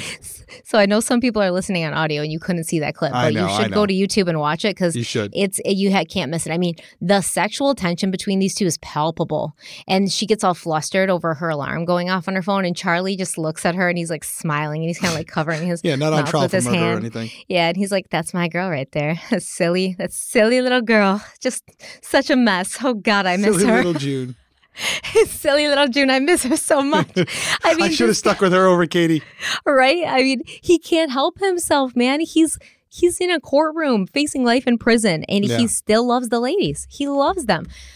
So, June, she was approached by a reporter in Charlie's driveway um, before his arrest because the reporter had thought she was Katie Magbanua. And that's when June found out that Charlie and his ex girlfriend had been implicated in a murder plot. But before that, she claimed she didn't know. He never talked about it. June said that Charlie had been acting weird since Dan Markel's death, like um, since the bump, basically, since that 2016 bump he was acting weird. He started having to run off all the time. He would be on the phone during odd hours. He started talking to Katie Magbanua a lot more. And Charlie's old friend and business partner, Ryan Fitzpatrick, also took the stand. Did he ever make a statement to you about murder? Charlie, as you've heard in testimony and depots, he made a lot of tasteless jokes. And he said something along the lines of, you can get away with anything, you can get away with murder if you keep your mouth shut. When was that statement made? Jeez, I, years ago. Before or after this murder? It would be after. Was his behavior after? The, are you familiar with the arrest that occurred in May? May of 26, May of 2016. I should have clarified. Katie's arrest. Yes. Yes, ma'am. And did his behavior change at that point? Yes, ma'am.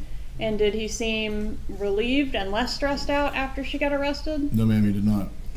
Um, what what was his demeanor after her arrest? Nervousness, uh, agitation, um, stress. So he seemed to get more stressed out after she was Yes, ma'am. Was he weird like that before, like during the between the time of the murder and the time of Katherine Magbanua's arrest? to say he was weird. Um, like that, like the no, behaviors you just no, described. Man, not that weird. It's funny because Ryan Fitzpatrick's like, "What do you mean weird? Dude's always weird." Yeah. No, he was weirder after Katie's arrest, but dude's always been weird. He's like, what do you mean yeah. weird? you know, so, um, and it's just little things here. Like uh, he said, you could get away with murder. Anybody could get away with murder if you keep your mouth shut. And then he acts more stressed out after Katie gets arrested. Now, if you're extortionist, was just placed in prison, you'd be less stressed out, right? You'd be like, okay, like finally, it's not my fault. I didn't go to the police. Uh, she was just arrested because of this, this, and this. But at least she's off off the streets and can't come to my house and get money anymore. So then they bring Katie Magbanua into the courtroom. And once again, I'm so sad for her. like, I know what she did was wrong, but to get the same sentence as Sigfredo Garcia and Charlie Adelson, and she had so many opportunities to avoid that. She had so many opportunities to go home and be a mother to her children. And that I cannot respect. I do Yeah. not respect protecting anybody above your children. I do not respect, even if it was the father of your children. I don't care.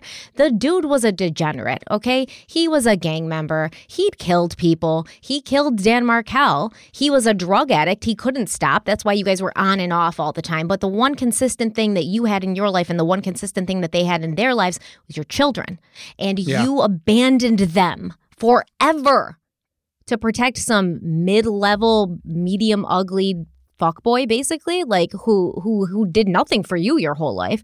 So it's unfortunate. It is unfortunate. But I also will say I think that can sometimes be that gang culture. And you probably could speak to that better than I could, but the whole like stand by your man thing, like I don't know, like the Bonnie and Clyde, we're gonna go down together kind of thing. It's it sounds fine in like a, a romance novel or like an action movie, but in real life, when you got kids depending on you and they've already lost their father to this, for you to to to die on that hill, I just I don't understand it. But she's finally ready. Yeah. She's finally ready to tell about what actually took place between herself and Charlie, which led to them concocting a plan to have Dan Markel taken out of the picture permanently. Before, I know you're about to go to a clip. Before we do, couple things. Yeah, there's that code of silence, and I think a lot of attorneys were telling her that if she stuck to the plan, they were all going to go away. They were all going to walk off free on this one.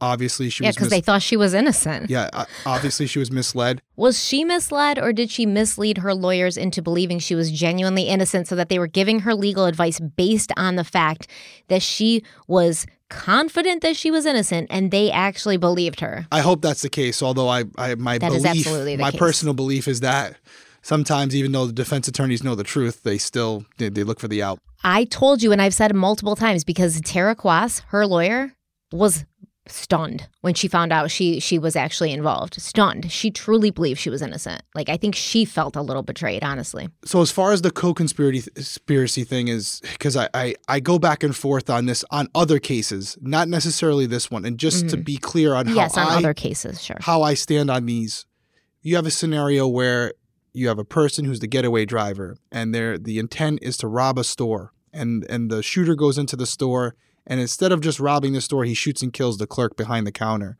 That you know getaway driver who wasn't necessarily in on that goes down for murder one. Mhm. I have a hard time with those. I have a hard time with those. With this one, and I don't think you're disputing this, but in this one, Katie was fully aware. Although she didn't pull the trigger, she might as well have because without her, Dan Markel potentially is still alive to this day. Yeah, you can make the argument, you know, Charlie would have found someone else, but this scenario, but you don't know if that argument's valid because Right. she she never gave him that opportunity. Never gave him that opportunity. And she, as you have laid out over multiple episodes with the phone calls, she was the main person on those calls, coordinating with Sigfredo and coordinating with Charlie. It doesn't happen without her. She knew what she was doing and what the result of her actions would be, which would be the death of Dan Markel. Murder one. You know, It's murder one. It's simple as that. Now, as far as her decision not to take a plea deal after the fact, yeah, I'm with you there. But that it's just stupidity. She just at least she's staying consistent because she's been stupid through this entire ordeal. Yeah, I, I mean, obviously, I think that she's clearly very, very responsible. We see her part in this. She benefited financially afterwards. She got she got new boobs, all got you know driving around in a in a car paid Yep. for by Charlie. Obviously, she financially benefited from this.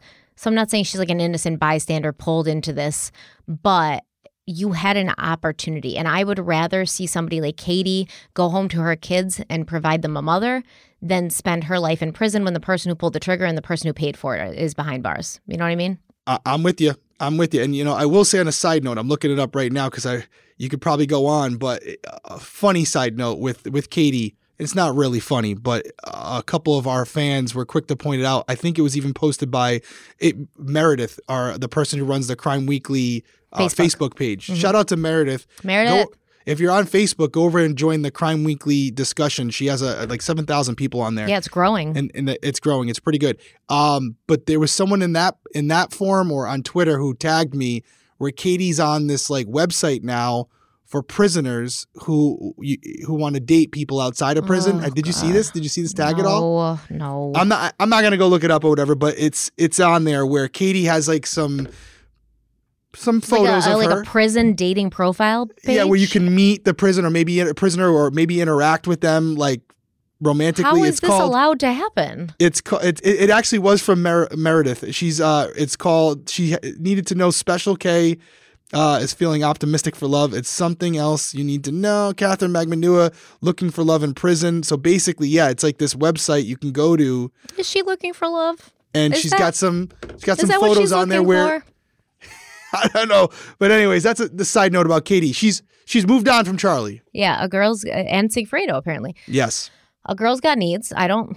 I don't fault her for that. Uh, I, I will say maybe your priorities are, are a little skewed, and uh, you haven't even been in prison for that long, and maybe you know um, focus on yourself and and and and finding some self worth, so that you're you're not you know you don't have to question why you keep having the same pattern of dating toxic, emotionally unavailable, abusive men who get you into trouble and steal you away from your children. But you you do you, Katie.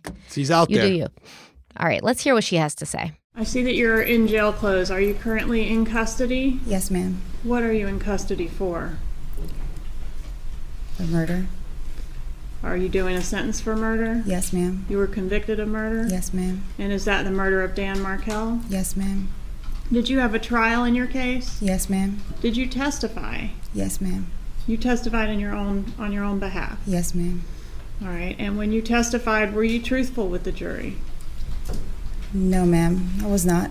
Did you take the same oath that you just took today in your own trial? Yes, ma'am. What was your defense when you were tried?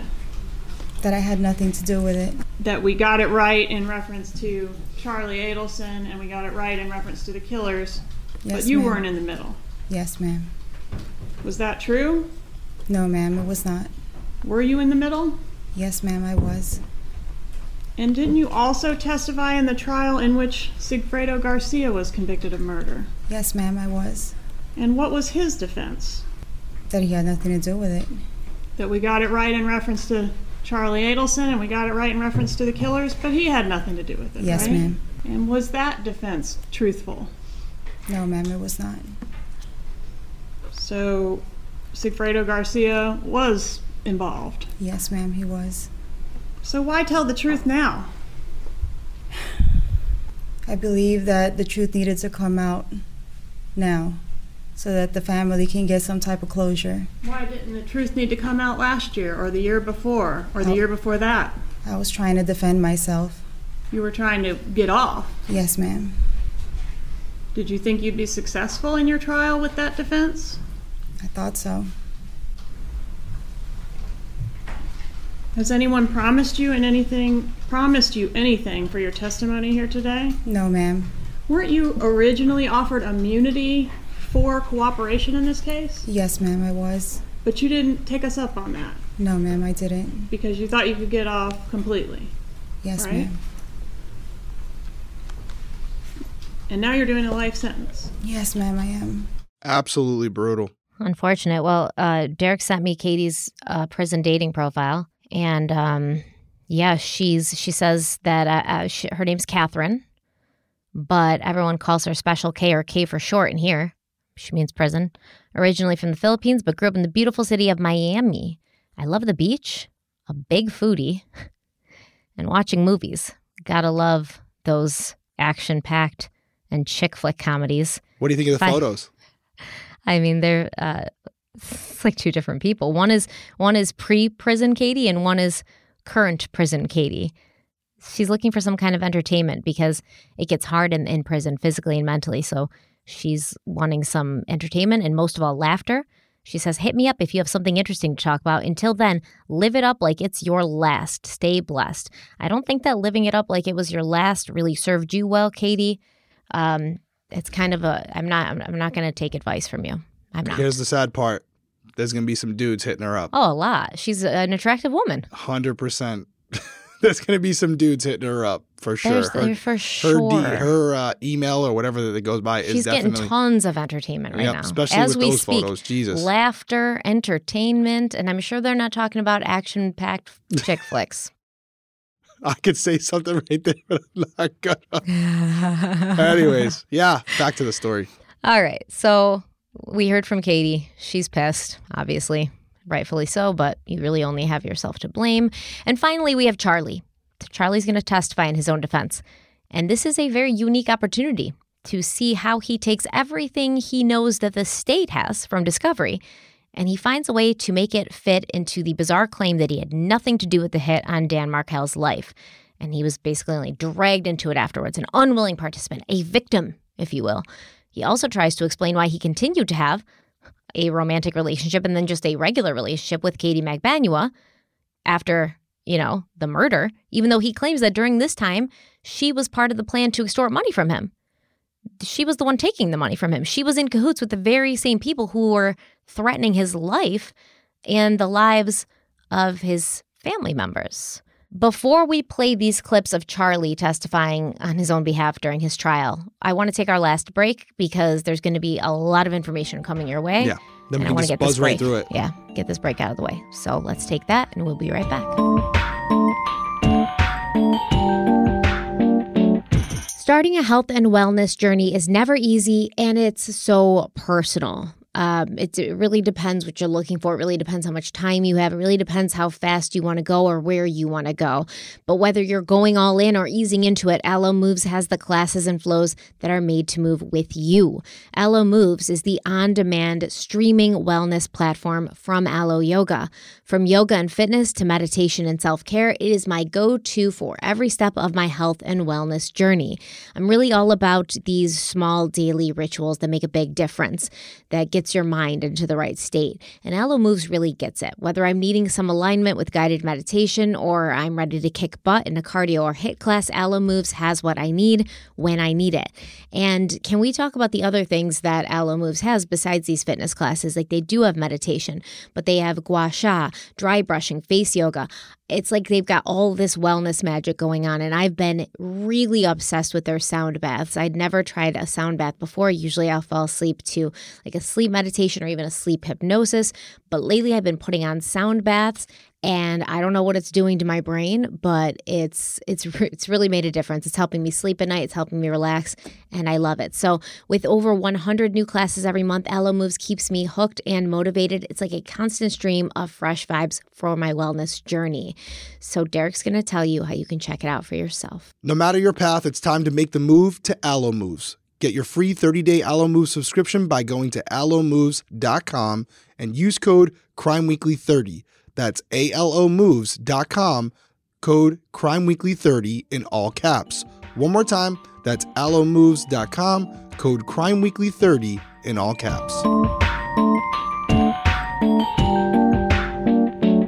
Win your new year with superior brain and body nutrition products from IQ Bar. Their plant protein bars are the perfect low carb grab and go breakfast. Their IQ Mix zero sugar hydration drinks replenish electrolytes lightning fast. And their IQ Joe mushroom coffees are packed with magnesium and lion's mane adaptogen to keep you focused all day long. And IQ Bar has over 10,000 five star reviews and counting. The protein bars are my favorite thing from IQ Bar. They are so good. In fact, I, I've been working on a film set recently and I started bringing them to the set for craft services. And now I can't stop bringing them because the guys always want to know where they are because they're so delicious. They give you such a good boost of energy and it's like a sustainable energy. It's not a shot of energy and then you're beat again. It, it kind of keeps you going throughout the day. If your 2024 resolutions involve leveling up your diet, start right with IQ Bar's brain and body boosting bars, hydration mixes, and mushroom coffees. Their ultimate sampler pack includes all three. You'll get seven IQ Bar flavors, four IQ Mix flavors, and four IQ Joe flavors. And today, our listeners get an exclusive offer of 20% off plus free shipping. All you have to do is text weekly to 64000. The Ultimate Sampler Pack is a great way to try all IQ Bar products and flavors. And keep in mind that all IQ Bar products are entirely free from gluten, dairy, soy, GMOs, and artificial sweeteners. IQ Bars are vegan, gluten free, and low in sugar and carbs in every flavor, whether it's chocolate sea salt, peanut butter chip, wild blueberry, or more, are absolutely delicious. So we love IQ Bar over here at Crime Weekly. We highly suggest you check them out for yourself, and Derek's going to tell you how and how you can get the great deal of 20% off. That's right, I am. I actually just had a banana nut chip bar right before we started. I'm ready to go. And you guys can refuel smarter in 2024 with IQ Bar's Ultimate Sampler Pack. That's seven IQ bars, four IQ mix sticks, and four IQ Joe sticks. And now, for our special podcast listeners and viewers, you can get 20% off your IQ Bar products plus get free shipping. To get your 20% off, just text weekly to 64000. So go get your discount. That's weekly to 64000. One more time, weekly to 64000. Message and data rates may apply. See terms for details.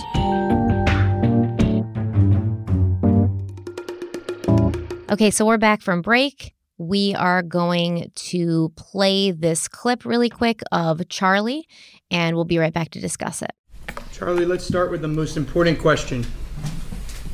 Did you cause the death of Professor Dan Markel? Absolutely no. Did you hire anyone to kill him? No. Did you put any letters in any diaper bags of Katie Magbanua to have Professor Markel killed? No. How did you first meet Katherine Magbanua? I met Katie uh, in the summer of 2013. She started working the front desk of a dental office that I worked at. During the time that you dated her, how often would you communicate with her? We, we talked every day. When would you talk to her? I'd call her when I was in the car driving to to work. Um, we text throughout the day, and uh, and then I'd always talk to her at night time. Did Katherine Magbanua ever work for your dad or for you at the Adelson Institute? No, never. At the time that you met her, to your knowledge, she was single, right? Yes. And I think you testified that initially you didn't learn anything about her ex. Nothing other than she was she was completely single. She was done with him. Was there an incident with Katie and her ex that you recall? Yeah. Um, I remember her coming over my house, and she was she was pretty upset. She had a, a mark on her neck. Uh, they'd gotten into an altercation, and he ripped a necklace that he'd given her off her neck, and she was crying, and she was all upset. How did you react? She could tell I, I was upset. I mean, someone just roughed her up, and uh, she could tell I was upset. And she said, "Don't don't do anything." She goes, "He he will kill you. He, he will kick your ass. He's you don't stand a chance." Now, why did you continue to date her after this? I didn't take that as a, a threat to me. I just took it as she's got a crazy ex-boyfriend that wants her back, and she's got two kids with him, and it, it wasn't a threat. To, it was. I didn't feel like he was threatening me. She just was like, you know, it's a it's a part of her life that I, I wasn't going to hold against her. July one, I was um, I was going to take Katie jet skiing, and we started driving out of her complex, and we got about 100, 100 200 feet, and this blue car comes flying out of nowhere, flies in front of us, and slam, slams on the brakes. And I've got a car, and I'm towing a 1,200 pound jet ski behind it. And she started screaming, "That's T! That's T! That's T!" And I'm like, I almost rear-ended this car, and, I, and this guy gets out of the car, and he comes over, and he's screaming every kind of four-letter word at me, threatening me. Uh, I mean, his face was real red. My windows were up, um, and the guy was going crazy. And you know, I'm kind of a little bit boxed in because my, the rear, the rear of my, the front of my car was almost against the rear of his car, so I couldn't drive past it. And uh, I had a big jet ski and a trailer behind my car, so I ended up putting the car in reverse, doing like a little bit of a three-point turn, a little bit, swinging the car around. He then got in his car, chased alongside of us, and you can't if you're towing a, a jet ski with a car. You can't go real fast. You don't have much acceleration.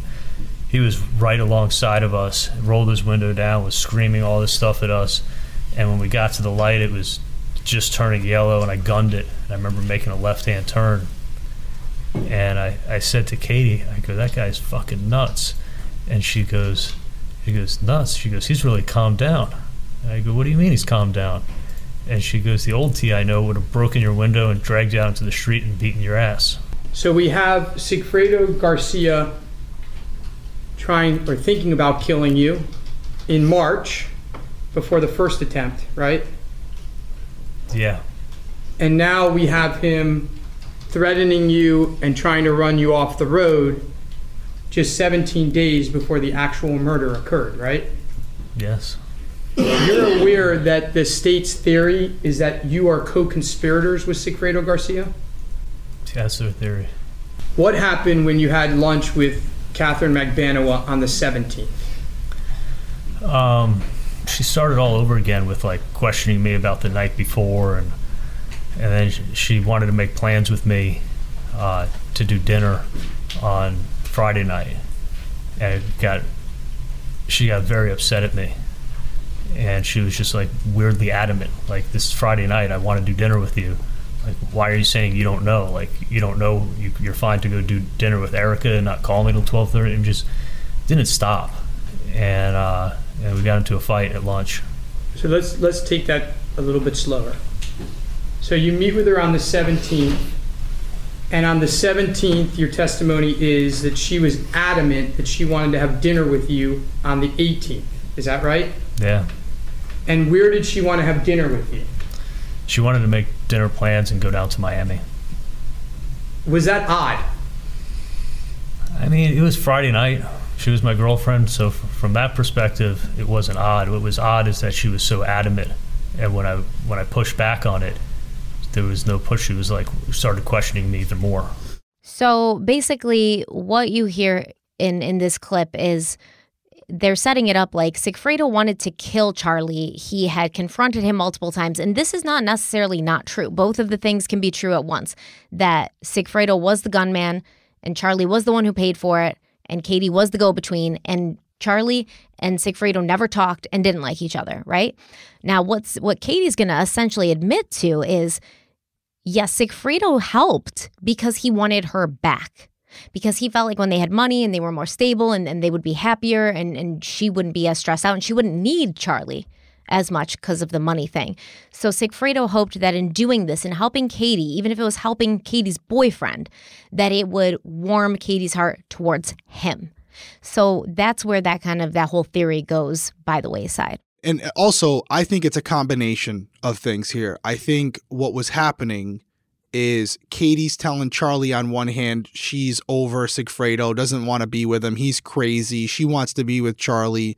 But when she's with Sigfredo, she's saying, Listen, babe, I want to be with you, but Charlie has all this money and it allows me the freedom and it's Mhm. gonna To take I- care of our to take care of our children. children and I need this money. So I have to keep placating and flirting with this guy. But trust me, I don't actually like him. I'm just doing this for us. So I Mhm. really do think she was speaking differently to both men and, and convincing them that they were both the priority in her life. And maybe that's why Sigfredo said, you know what? If this is the variable that's keeping you from cutting him off and it's money, we're going to solve this problem real quick. As much as I don't like this guy, as much as I don't want to do any favors for him, Katie, if you're telling me by doing this, it's going to give us the financial freedom for us to be together and to get Charlie Adelson out of your life, then I'm going to do it. Yeah, and so I, I totally believe Katie was playing both sides because I believe she wanted to stay with Charlie. I think not because Oh, you think so? him. You think she wanted to stay with Charlie, huh? Yeah, not because she loved him, but because she saw a financially stable future. Like, who cares if my husband, the dentist, is working from 9 a.m. till 10 p.m.? I'm going to be sitting in his nice house with my kids Mm-hmm. And not having to work and having my life taken care of for me. And then I can have Sigfredo on the side once in a while if I want, you know, Yeah, whatever. I can have the best right. of both worlds. But sh she's telling Sigfredo, oh, I, I hate him so much, but if we just had this money, so she'll, so she can get him to do what Charlie wants, so that Charlie will be happy with her and Yep. be and, and keep her around, right? So she's playing both sides in a matter of like kind of survival at this point. Although you know you could just make your own money, but whatever. So yeah, that kind of goes by the wayside. So then we're going to, you know, talk about what Charlie claims happened on the night of July 18th. So he gets word that his brother-in-law, Dan Markel's been shot. He, you know, calls Katie. They were supposed to have dinner that night. And he's like, My brother-in-law was shot. I'm not in the mood to to do anything this evening. But she insisted she's going to come over to his place anyways to comfort him, to take care of him. So Charlie and his lawyer go through this whole process of explaining all the calls between himself and his mother that night as just like saying, "Oh, we're just communicating about what happened to Dan. We weren't like talking about the crime. We weren't, you know, being like, "Yay, we did it." We were just communicating about Dan." And then when when Katie arrived at his house, Charlie claims he was blindsided by what she had to say. When she arrived to my house, she came in through the garage, entered into the kitchen from the side door like she always does, and she just looked panicked and upset. I mean, she walked straight in and gives me this big tight hug and asked me like, "Are you okay?" And I said, "Yeah, just a horrible day." But she looked more upset than I. I mean, I've ever seen her. I'm like, "Are you okay?" She's like, "No, I'm not." I'm like, "What's wrong?" She's like, "Just come sit down. I need to talk to you." Where did you go? We walked into the living room. And what happened when you got to the living room? We sat down on the couch, and she started to talk to me. And she said, "Listen, this is all my fault." But I had no idea anything was going to happen. But this is totally my fault. I spoke in too much detail about your family's personal problems, about your sister, Dan Markel, and the million dollar offer. What did you say? I'm like, what are you talking about? And she's like, she's like, my friend killed Dan, and he wants to be paid a third of a million dollars.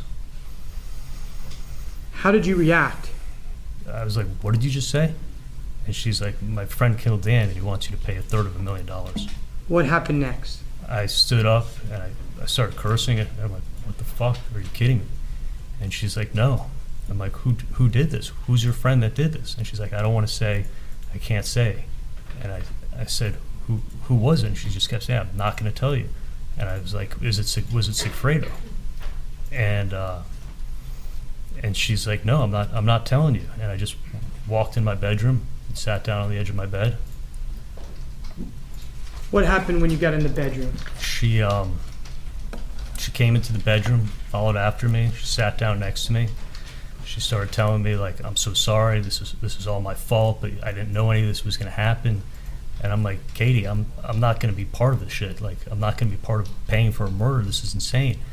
And she and she's like, "Look, if you don't pay in 48 hours, they will kill you." And I said, "Katie, I feel like I'm, I'm getting extorted now." How did she respond to that? she she got really mad at me. She, she got angry and she's like, "Look, I'm not extorting you." She's like, "I got dragged into this the same way you got dragged into this." She's like, "It's my fault for running my mouth the way I did, but I'm not extorting you. Like I'm trying to help you." So she's like, "You gotta." She goes, "What are you gonna do? You're gonna go to the police?" She goes, "You go to the police, they'll kill you." Did she tell you that they would just kill you, or they would also kill other people? She said he'd come after you, he'd come after the family. Like Charlie, you, you don't have a choice. Just just pay the money. You said you had the, you said you had the cash. You said you were going to pay a third. Like just just do it. Like I'm trying to help you out. What did you do then? I said, Katie, I, I don't have a third of a million in cash. And she's like, You said you did. And I was like, No, I, I cash is and I can write a check for a third of a million. I don't need to take out a loan. And she's like, "Well, you have a ton of money in your safe." And I, I say, "Kate, I, I don't have a, I don't have that much in my safe. I do have a lot." And I said, "Come, take a look." And I walked over to my safe. I opened it up. And I'm like, "Here, take a look." And I took it out in piles and put it on the dresser next to us. And I said, "I said, go ahead and count. That's that's not a third of a million. And did she count it? Yes, she did. How much money did she count? Uh, 138,000. So it wasn't a hundred thousand; it was a hundred and thirty-eight thousand. Correct. What did she do with the hundred and thirty-eight thousand dollars? She put it in her. She had a big purse. She put it in her purse, and she asked me. She goes, "When? How can you get the rest?" And I'm like, "Hey, that's all the cash I've saved up from forever." And she said, "Can you go to your parents and get it?" And I was like, "If I go to my parents, my dad will go to the cops in a second. Like, there's no way I'm going to be able to stop my dad from going to the police. Like, I could never say anything to him." What happened next? she asked me, she said, Well, can you pay like can you pay like three thousand dollars a month? And uh, and I said, yeah, I, I can I can do that. Now, at this point in time, did you have any idea that she was part of the extortion? No, no. She kept saying it was all her fault, and that she didn't know any of this was going to happen. And she, I mean, she was upset. What did she do next? She took her purse, her keys, and her phone, and she's like, "I'm going to go call my friend and see if see if this works for him, and I'm going to try to help you out." And she walked out of the house, and my bedroom is right next to the front door. She walked out of my bedroom out, outside of the front door, and uh, closed the door behind her. When she went out of the house, what did you do? I just paced around my house, and I remember sitting in the living room. I got a wood coffee table, and I was just sitting on the coffee table, just in shock, thinking, "What the fuck just happened?" What happened when she came back in the house? She she came in the house, and she was being the good guy and telling me that she's gonna look out after me, and she's so sorry this happened. It's the same thing she was saying beforehand, and that she was gonna make sure that nobody pays me a visit. And she's like, "I spoke to him. You you can pay three thousand a month." or you can pay the rest off. She goes, but the three thousand a month you're paying doesn't go towards the balance. What did you do after she told you that? I just, I just said fine, and I, I walked downstairs into the kitchen, and I, I, I was shaking, and I, and I took a bar of Xanax. Where did you go? And I, I walked outside from the kitchen through the sliders into the backyard. I closed the sliding glass door behind me. I think she got the picture. I wanted to be alone and I, I, just sat outside behind my house for a while. Now, when you came back into the house, what was she like? She was just apologizing and just telling me that her friend's crazy and she's so sorry and she, she ran her mouth too much about about everything and about the million dollar offer. And uh, she was telling me that she was going to protect me. Did she take a Xanax as well? I don't I don't know if she did. She may have, but I didn't give her one. Did she spend the night that night?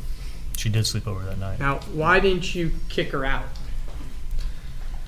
I was in, I was in the state of shock, and I I didn't think she had anything to do with it. I didn't even want to believe that she had anything to do with it. When you came back in the house, what happened to you next? Um, I was the Xanax was really starting to set in. It's probably about a half hour I was outside. Um, I remember going into the bedroom and, sitting down. I, uh, I sent the text to my parents to see if they were up in Orlando yet or where they were, and then I just I laid down in bed and I, I passed out pretty soon after that. The next morning, when did she leave? She left about eight thirty in the morning. And how was she in the morning? How was she acting? She was apologizing and telling me how sorry she is, and she was blaming herself and saying it's all my fault for running my mouth and telling my friend about this. All right, so what you heard uh, so far is Charlie being talked to by his own lawyer, Daniel Rashbaum, right? So it's pretty friendly. He's leading him down the right path.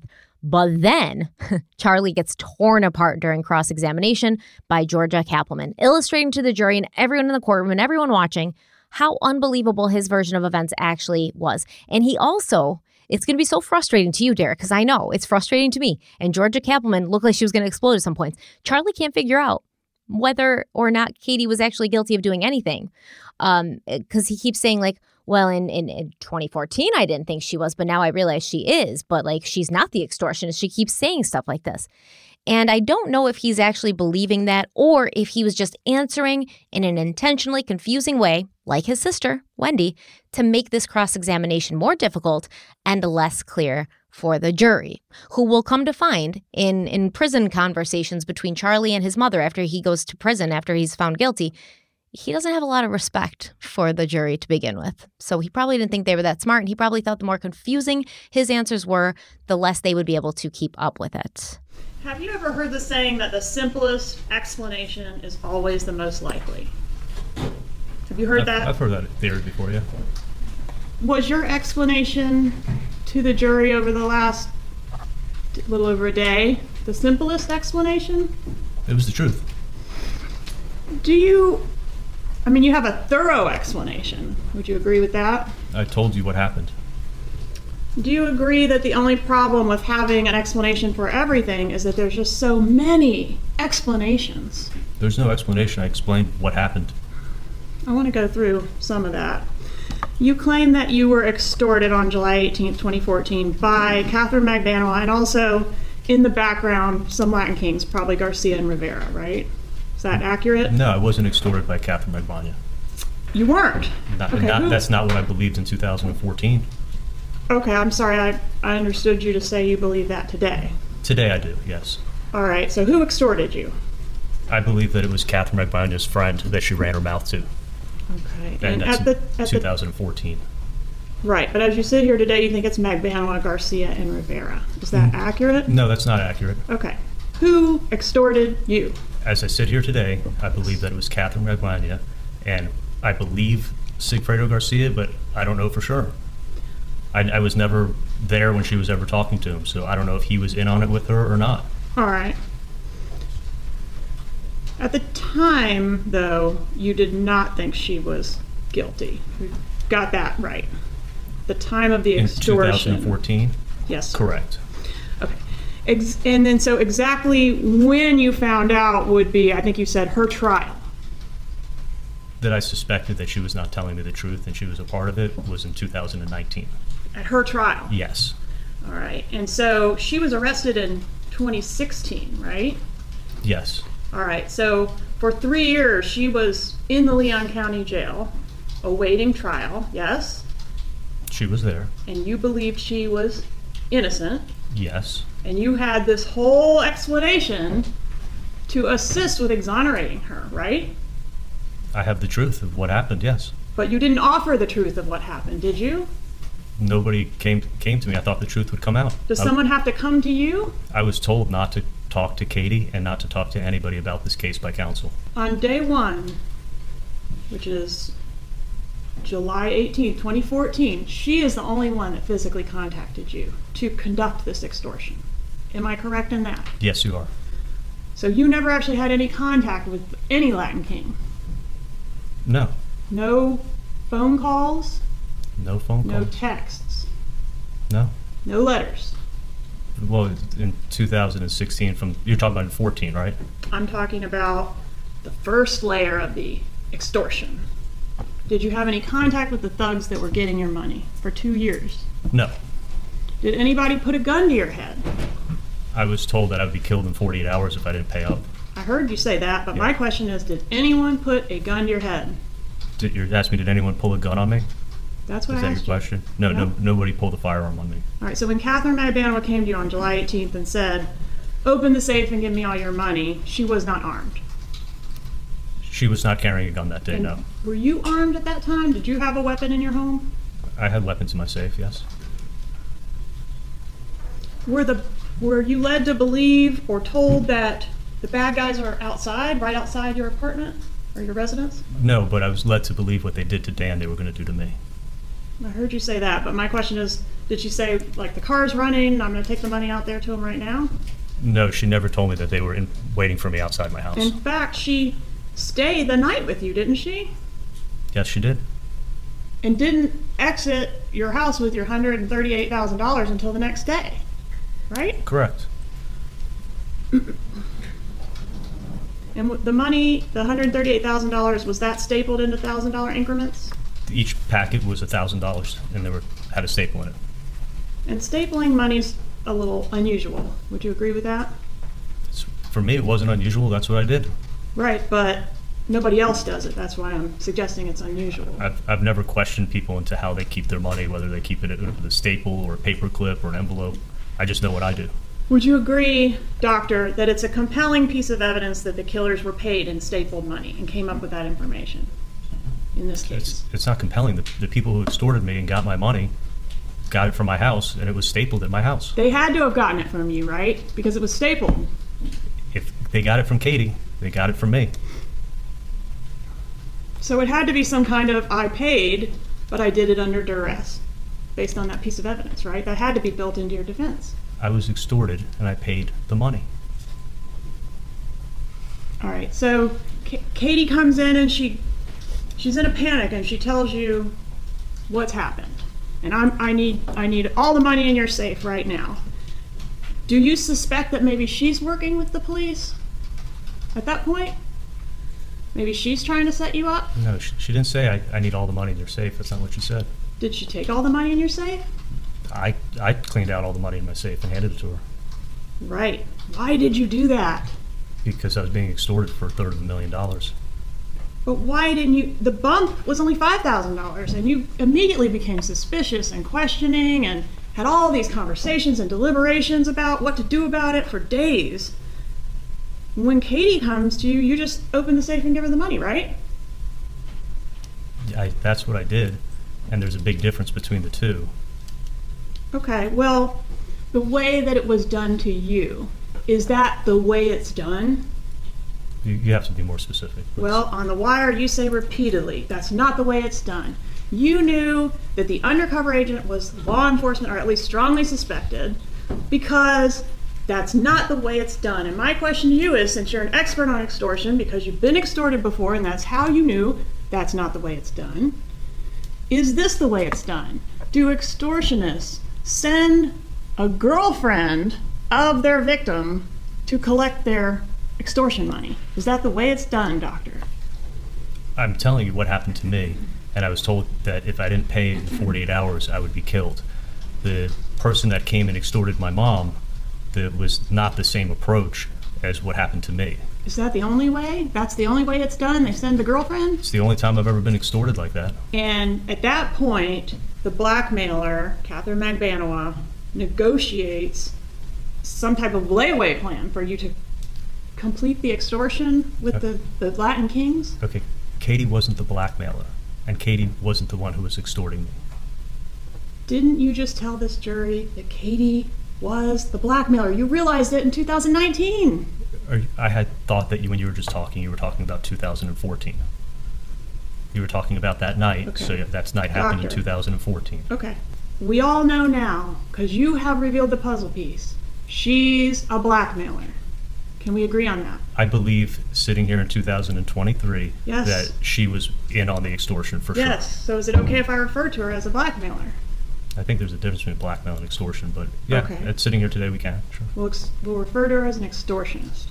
So this this woman, the extortionist, is going to do you a solid by negotiating with the Latin Kings for you to get on a payment plan for the extortion. Isn't that what happened? What you're doing is you're taking what we know in 2003 and trying to say, this is what I knew in 2014. There- Did she put you on a payment plan? Yes. Did you hear any of the conversation where she was making these negotiations on your behalf? No. You didn't want to talk to the guy yourself? No. I didn't even think of that. The text messages that were exchanged between yourself and Katherine Magbanua on the morning after this exchange of money were inconsistent with your extortion theory. They were inconsistent with how I was feeling. They don't appear to look like you just gave her $138,000 under duress, do they? She told me to, the last thing she said to me before she left the house is, can we just pretend like this never even happened? So when I sent her that message, I was trying to show her, like, I'm trying to block, I'm forget, trying to forget all about it. Yeah, you were just demonstrating to her that you would agree to pretend nothing happened, right? Absolutely. That's what she asked me to do, and that's what I tried to do.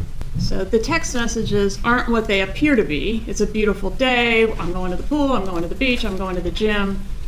None of that is what it appears to be. It's something else. I absolutely did not go to the gym. I was trying to show her that I was, you know, pretending like nothing ever happened and looking past it. And there's That nothing wasn't- on the wire. All those hours of you talking. There is nothing on the wire about the extortion, this layer one of extortion, because she told you not to talk about it, right? She told me to never talk about anything to anyone or her. She never wanted to hear about it again. Yesterday, in your testimony between you and your attorney, you mentioned the word extortion 123 times. Would you take my word for that? I'm sure it came up a lot. Okay. But nowhere, even in the midst of this whole second extortion, it's happening again. It's an extension of the same thing. Do you mention anything about this layer one of the extortion? Do you? Yes, actually, I did. Okay. Um, if you pull up the video from Matsuri when I was sitting with my dad, and I said, mm-hmm. and the funny thing is, that's what I whispered in his ear. Right, but we can't hear that. Right, because that's my point. I never wanted anybody to hear what had happened. I never wanted the police to come talk to me. But if you put up that video, you'll actually see me saying that it's my dad's ear, and that's why I went in and said it. And that's what we were talking about at the time. So At. Matsuri, the only time you mention the extortion, it's in a whisper that is not picked up by the microphones, right? Intentionally, yes. All right. Then a couple weeks later, after the initial extortion, you and Katherine Magbanua broke up, according to your direct. Do I have that right? That's not correct. Uh, when did you break up? Uh, within a week, I, I met her. We went out to dinner. I went out to eat, and I, I just said, "This has got to end." All right. Yeah, so you were- broke up with her. Yes. Weren't you scared that if you broke up with her, that she would sick the Latin Kings on you? No, because I, I had every intention of paying every month. When when I broke up with her, and I said, "Listen, I don't want to surround myself with this. I'm scared." She said that she was going to come every month and pick up the money and protect me, and she she understood. I mean, she our relationship was on the rocks. Uh, But you've July, testified that all the gifts and stuff that you gave her were to keep her happy, right? Yeah, when I when I realized that she's the one who's protecting me and she wasn't a part of this extortion, I had no problem keeping her happy and I looked for things to do, nice things to do for her because she was broke. But not worried about pissing her off by breaking up with her. Well, she our relationship was definitely on the rocks. Uh, after July 1st, when Sigfredo cut me off and threatened me and called my dad, After you broke up with Katherine Magbanua a week after the murder, did you continue to talk to her? we we still communicated for sure Talk on the phone? and texted. Yeah, And did you continue to hook up with her after the breakup? And by that I mean, you know, have sex with her. there was one occasion. There was one time that we hooked up. Okay, when And was that that? I want to say it was probably about five months after we'd broken up. Okay, well, there was one other occasion before that in October of 2014. Um, do you recall that? October 9th of 2014? That's that's probably the occasion I'm talking about. Okay, and there's another years. one on October 15th. You remember that one? No, I, I think I just I think we did hook up about one time. Okay, well, one time on October 9th and one time on October 15th. I thought it was one time. If it, if it was two times, it's been. Could 10 it have years. been two times? But no more. Okay. And on August 25th, 14, that would have been after the breakup, right? Yeah. You text her, and then she replies, I don't need help, I'm good. Don't need favors, nor will I trust anyone again. Erase my number, please. Go on with your life like you did already and have been doing. Sorry we spoke today. I don't want to stress your life more. Don't do anything for me. Do you remember receiving that text from Katherine Magbanua? Yeah, sounds familiar. And that's a pretty weird text to get from the extortionist. You're meeting her to give her money. Why is she saying erase my number? She's not the extortionist. On At that, in 9/11 2000, see, you're, in 2014, I didn't think she was the extortionist. Right, but it's been revealed that she was.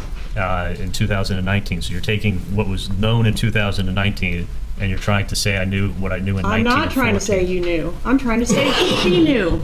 She knew she was the extortionist. Why is she telling you to erase her number and leave her alone? because I broke up with her. Exactly. On 9-14 of, or 9-11 of 14, she sends you hashtag bestie for life. Do you remember that? It sounds familiar. So did you all have some kind of reconciliation after the breakup? No, I, I was probably doing a favor and making her happy with something. On Probably 10-6 money. of 2014, I love you. It makes me feel good that you care about me. I'm lucky to have you as part of my life. Do you remember sending that to her? Yeah, On 10 9 of 14, I mentioned the sex talk. I won't go into the details of it. Again, 10 15, more sex talk. 10 23 of 14, thank you again for everything you're doing for my mommy. She sends you that. What were you doing for her mother? I don't know. I think I was gonna. I did a consult for her, but I didn't do anything for her mom. 224 of 15, you agree that she always knows how to make you smile and you say, I love you to her. You remember that? Yeah, I, I cared a lot about Katie, and I didn't think that she was a part of this. So I was always trying to keep her happy and make her happy, and I felt like she got caught up, dragged into something that she shouldn't have been dragged into. Okay, maybe, but she dragged you into it as well. I, I didn't see it like that at all. And our relationship actually got stronger. You know, initially when I got extorted, I had limited contact with her and I was cold to her. And then over time, I realized that she's the one who's protecting me and she's not involved with these people because the extortion never went up and Katie was always broke. So She was involved with them because she was had a child with the guy, right? I didn't know for sure it was him, but, But you suspected always that it was him. I always suspected that Sigfredo was behind this. So yeah. wouldn't you want to distance yourself from this woman who I mean, were you ever really that serious about her to begin with? Um, I mean, we, we spent seven, eight months together. She's the person that's taking the money from you physically. She's the one. I looked at it as she's the one who's protecting me. If, if she wasn't, I was going to get a visit Is from she somebody. the one that was physically taking the money? Yes. Is she the one that was connected to the person you suspected to have killed your brother in law? I thought she was tied to that person. Yes. And she's the one that got you into this, right? Because she ran her mouth. And Right? I, I looked at that. I ran my mouth too. And if I never said anything to her, this would never have happened. So I, I felt responsible for saying something to her in the first place. But you didn't feel responsible enough to try to do anything about her sitting in jail, an innocent woman, for three years. Did you? She never contacted me. You didn't offer to testify in her trial. You let her get convicted and get life in prison, didn't you? I, I thought the truth was going to come out. But not through you. I was never contacted. I thought it was going to come out through her. On 1027 of 15, you say you can't wait to get lunch with her. She's the best, and you are lucky to have her as a friend for life. Did you say that? Yes. 1027 15, you can't wait to get lunch with her. 1030 15, you tell her you miss her. 12 9 of 15, again, you tell her she's the best. Yeah, I said all those things. Do you agree that this picture does not look like a relationship between an extortionist and her victim? I, I agree because Katie wasn't the extortionist. She was the extortionist. In 2014 and No. 2015, I didn't believe that. I know you didn't believe it, but we're looking back now. Okay? You know, it's like if you're going to quote me, date me. Like at what I knew in 2014 and what I knew in 2015 is not what I know now in 2023. Okay, yes, I hear you. You didn't know then, and that's why you were nice to her. Yeah, I thought she was protecting me. Got it. And none of those factors that I pointed out weighed into that consideration. That she ran her mouth, that she brought the Latin Kings on you, she was taking the money from you. None of that counterbalanced it. You were still gonna be friends with her and keep her happy. You're wrong. I, I didn't know about the Latin Kings in 2014 or 2015. Most people don't send kissy faces to people that are extorting money out of them. I mean, she was taking your money. Again, Miss Cappleman, she was not extorting me at the time. Okay, so we're back, and obviously that went on for quite a while. That went on Mhm. for Oh, an a hour lot and of a verbal half. judo there. And I mean, the the whole point is she's she's trying to point out successfully. This isn't how you treat somebody who's threatening your life. This isn't how you treat somebody who's taking money from you. You don't let them spend the night. You don't, you know, have sex with them still. You don't give them gifts and take them out to on dates and and you certainly don't text them and tell them how important they are to you and how happy you are to have them in your life and how much you love them and miss them. So what's going on here? And he's got an answer for everything. It's just not an answer that adds up. So now that you've kind of heard from Charlie's lawyer and now you hear from Charlie, do you still think that this is this is a plausible story or if the jury's listening that they're going to think it's a plausible story? No, I think he. I think at the core, you're listening to the story, but the jury's also evaluating the source, right? Mm-hmm. In order for the story to be believable, you have to be. You have to come off as someone who's credible as a witness, and with his ang- ambiguity and his vagueness and his, the, I guess the key word I would use here is deflection, right? It's a deflection for any time that he feels George is trying to make a point, he deflects. And he almost tries to, confuse. distract, right? Like, Yeah. well, she's not. She wasn't the extortionist, Right. Like something that's already been established. He brings up just in that clip six or seven times, and you can see she's getting frustrated. Here's a better way to do this, right? Here's a better way to evaluate this. Let's all step back. If you're listening to this or watching this, step back for a second. There was a lot that we just watched there. And I don't know if this was Stephanie's intention, but you're watching that clip. And what was the emotion that you felt? Just ask yourself that. What did you feel while watching that interaction for me, it felt like it went on forever. And I was frustrated because it was redundant. It was uh, re- just revolving, going around in a circle. And I could tell what was transpiring, even though I don't know who Charles Adelson is personally. So if I felt that way, and I'm just a human being like anybody else, and you felt that way, maybe some of you didn't, but I, I imagine some of you did, that's what the jury is feeling. They're watching this interaction. They're seeing the prosecutor try to to go, you know, get through this story, trying to affirm what Charles Adelson has told the jury for the last however many days. And in this last part, you can feel the frustration with the prosecutor who's saying, listen, this is semantics, extortionist or blackmailer, wh- wh- which term you want to go with. Either or, it doesn't matter. Whatever you want to go with, Charlie, I'm with you. But the point I'm trying to get at here is you've been telling us all along that you're the victim and that you were extorted by uh, Kat Katie and her, her counterparts. Now you're saying that you don't believe that, but you do. But at the same time, you don't. But at the same time, even though in 2023, you can't refer to information you didn't know in 2014, which this whole conversation is predicated on what we know today. That's what the prosecutor's saying. She's saying that's fine. You didn't know in 2014, but now in in today's current situation, with all the facts that you know, is it okay for us to call Katie Magbanua a, a, a blackmailer? Is that okay with you? Oh yeah, sure, yes, okay, that's fine. So yeah, that frustration that I experienced, that probably many of you did, the jury is experiencing that well as well, and it creates fatigue.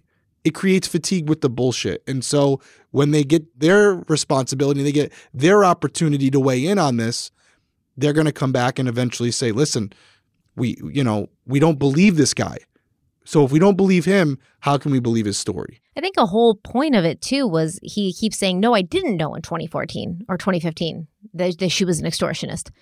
I thought she was trying to help me." Right. And Georgia Cappleman's like, "Okay, let's say you didn't know that she was she was just a victim in this like you. She was being forced to do this. Still, what she's doing to you and the people she's affiliated with. You're a dentist. You're a smart guy. You always tell everyone how smart you are. You weren't smart enough to realize that she wasn't like just an innocent party in this. You weren't smart enough to even suspect that to the point where I was like, okay, I'll keep paying you, but I'm going to have to cut this off, this personal relationship, because I no longer trust you. But I'll do what you want. And if you want to come here and break my knees if I don't pay you, that's fine, because I'm going to keep paying. But I'm not going to be sitting here and, and, and sending, you know, hard eyes and kissy faces to Katie Magbanua when she's the one who's taking the money. And and he kept saying, Well, she I thought she was trying to protect me. Protect you, dude. You're getting extorted. If there was a time to protect you, it would have been before you get be, be getting extorted. But he's not making any sense. He doesn't care that he doesn't make sense. He just wants to stick to that same story and try to make everything fit around that. Well, why would you have sex with her? Well, I, I thought she was trying to help me and, you know, I cared about her. And, and, and Charlie had previously testified, no, I didn't want to marry her. She wanted something more serious. I didn't, so I had to break it off. And Georgia Cappleman saying that, you weren't that serious about her to begin with. Like, what? why would you hold on to this afterwards? Well, we spent seven or eight months together and somebody's extorting you now well, I didn't know she was the extortionist then. It's like so this crazy thing. And the jury's like, all right, so you cannot answer directly. And everything is based around this one core story that you cannot stray from. And so it doesn't matter how bizarre the supporting details are that you put around this story, as long as that story stays intact, even if none of this makes sense. And at the end of the day, the jury didn't believe Charlie Adelson's version of events. They found him guilty of one count of first degree murder, one count of conspiracy to commit first degree murder, and one count of solicitation to commit first degree murder. After the verdict came in, Georgia Cappleman went outside the courthouse and she was talking to the reporters, and they were like, What's happening? You know, are there more arrests to follow? And Georgia Cappleman, in a sort of wink and a nod, you know, to the cameras, she's like, Stay tuned. A week after Charlie's conviction, law enforcement approached Donna Sue and Harvey Adelson at the Miami International Airport as they were about to board a one way flight to Vietnam. And uh, that is where we're going to pick up next time because now Donna Sue is going to be under the spotlight. And I can't wait. I've been waiting for this through seven parts to get my hands on Donna Sue because at the end of the day, I think she's the one at the center of this. Charlie's the one who did it, right? Uh, Donna's the one that had the idea, in my opinion. Charlie was the one who executed it.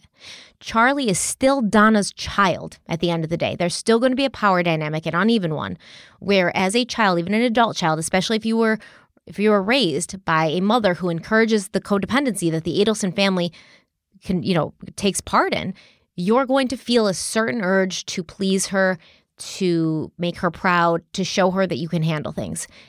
And I'm not saying Charlie Adelson's a victim, but I'm saying Donna Sue is at the nexus of this. She is the one. And without, we said without Katie, this wouldn't have happened. Without Charlie, this wouldn't have. Without Donna Sue Adelson pushing to get those kids there without Donna Sue complaining and crying about her sunshines being taken away, acting like she couldn't eat, she couldn't sleep.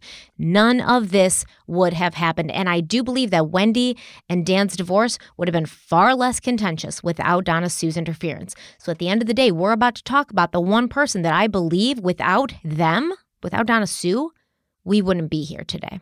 That's just my opinion, though. We will get into it. An interesting video with that too, if we can get access to it. Uh, her being arrested at the Miami International Oh, it, Airport. yeah. She's with Harvey.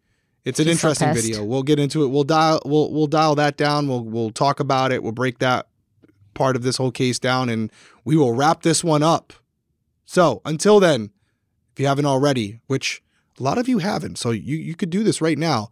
Subscribe to the channel turn your notifications on, leave a comment down below, let us know you got until the end of this video, and we're going to use a, uh, the money band, the money band emoji to let us know that you got to the end. Because you know, Charlie, we don't have staples, so we're going to use the money Is there band a emoji. money band emoji? yeah, it's like a money, it's like a wad of cash on the Hmm. emoji. It's not the bag. We don't want the bag because he didn't use bags.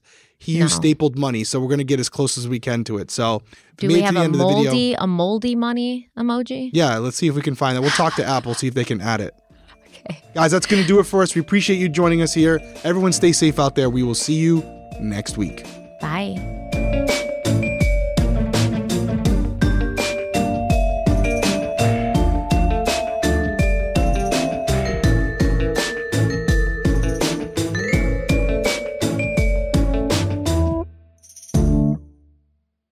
This is your invitation to a masterclass in engineering and design. Your ticket to go from zero to 60 with the Lexus Performance Line. A feeling this dynamic is invite only. Fortunately, you're invited.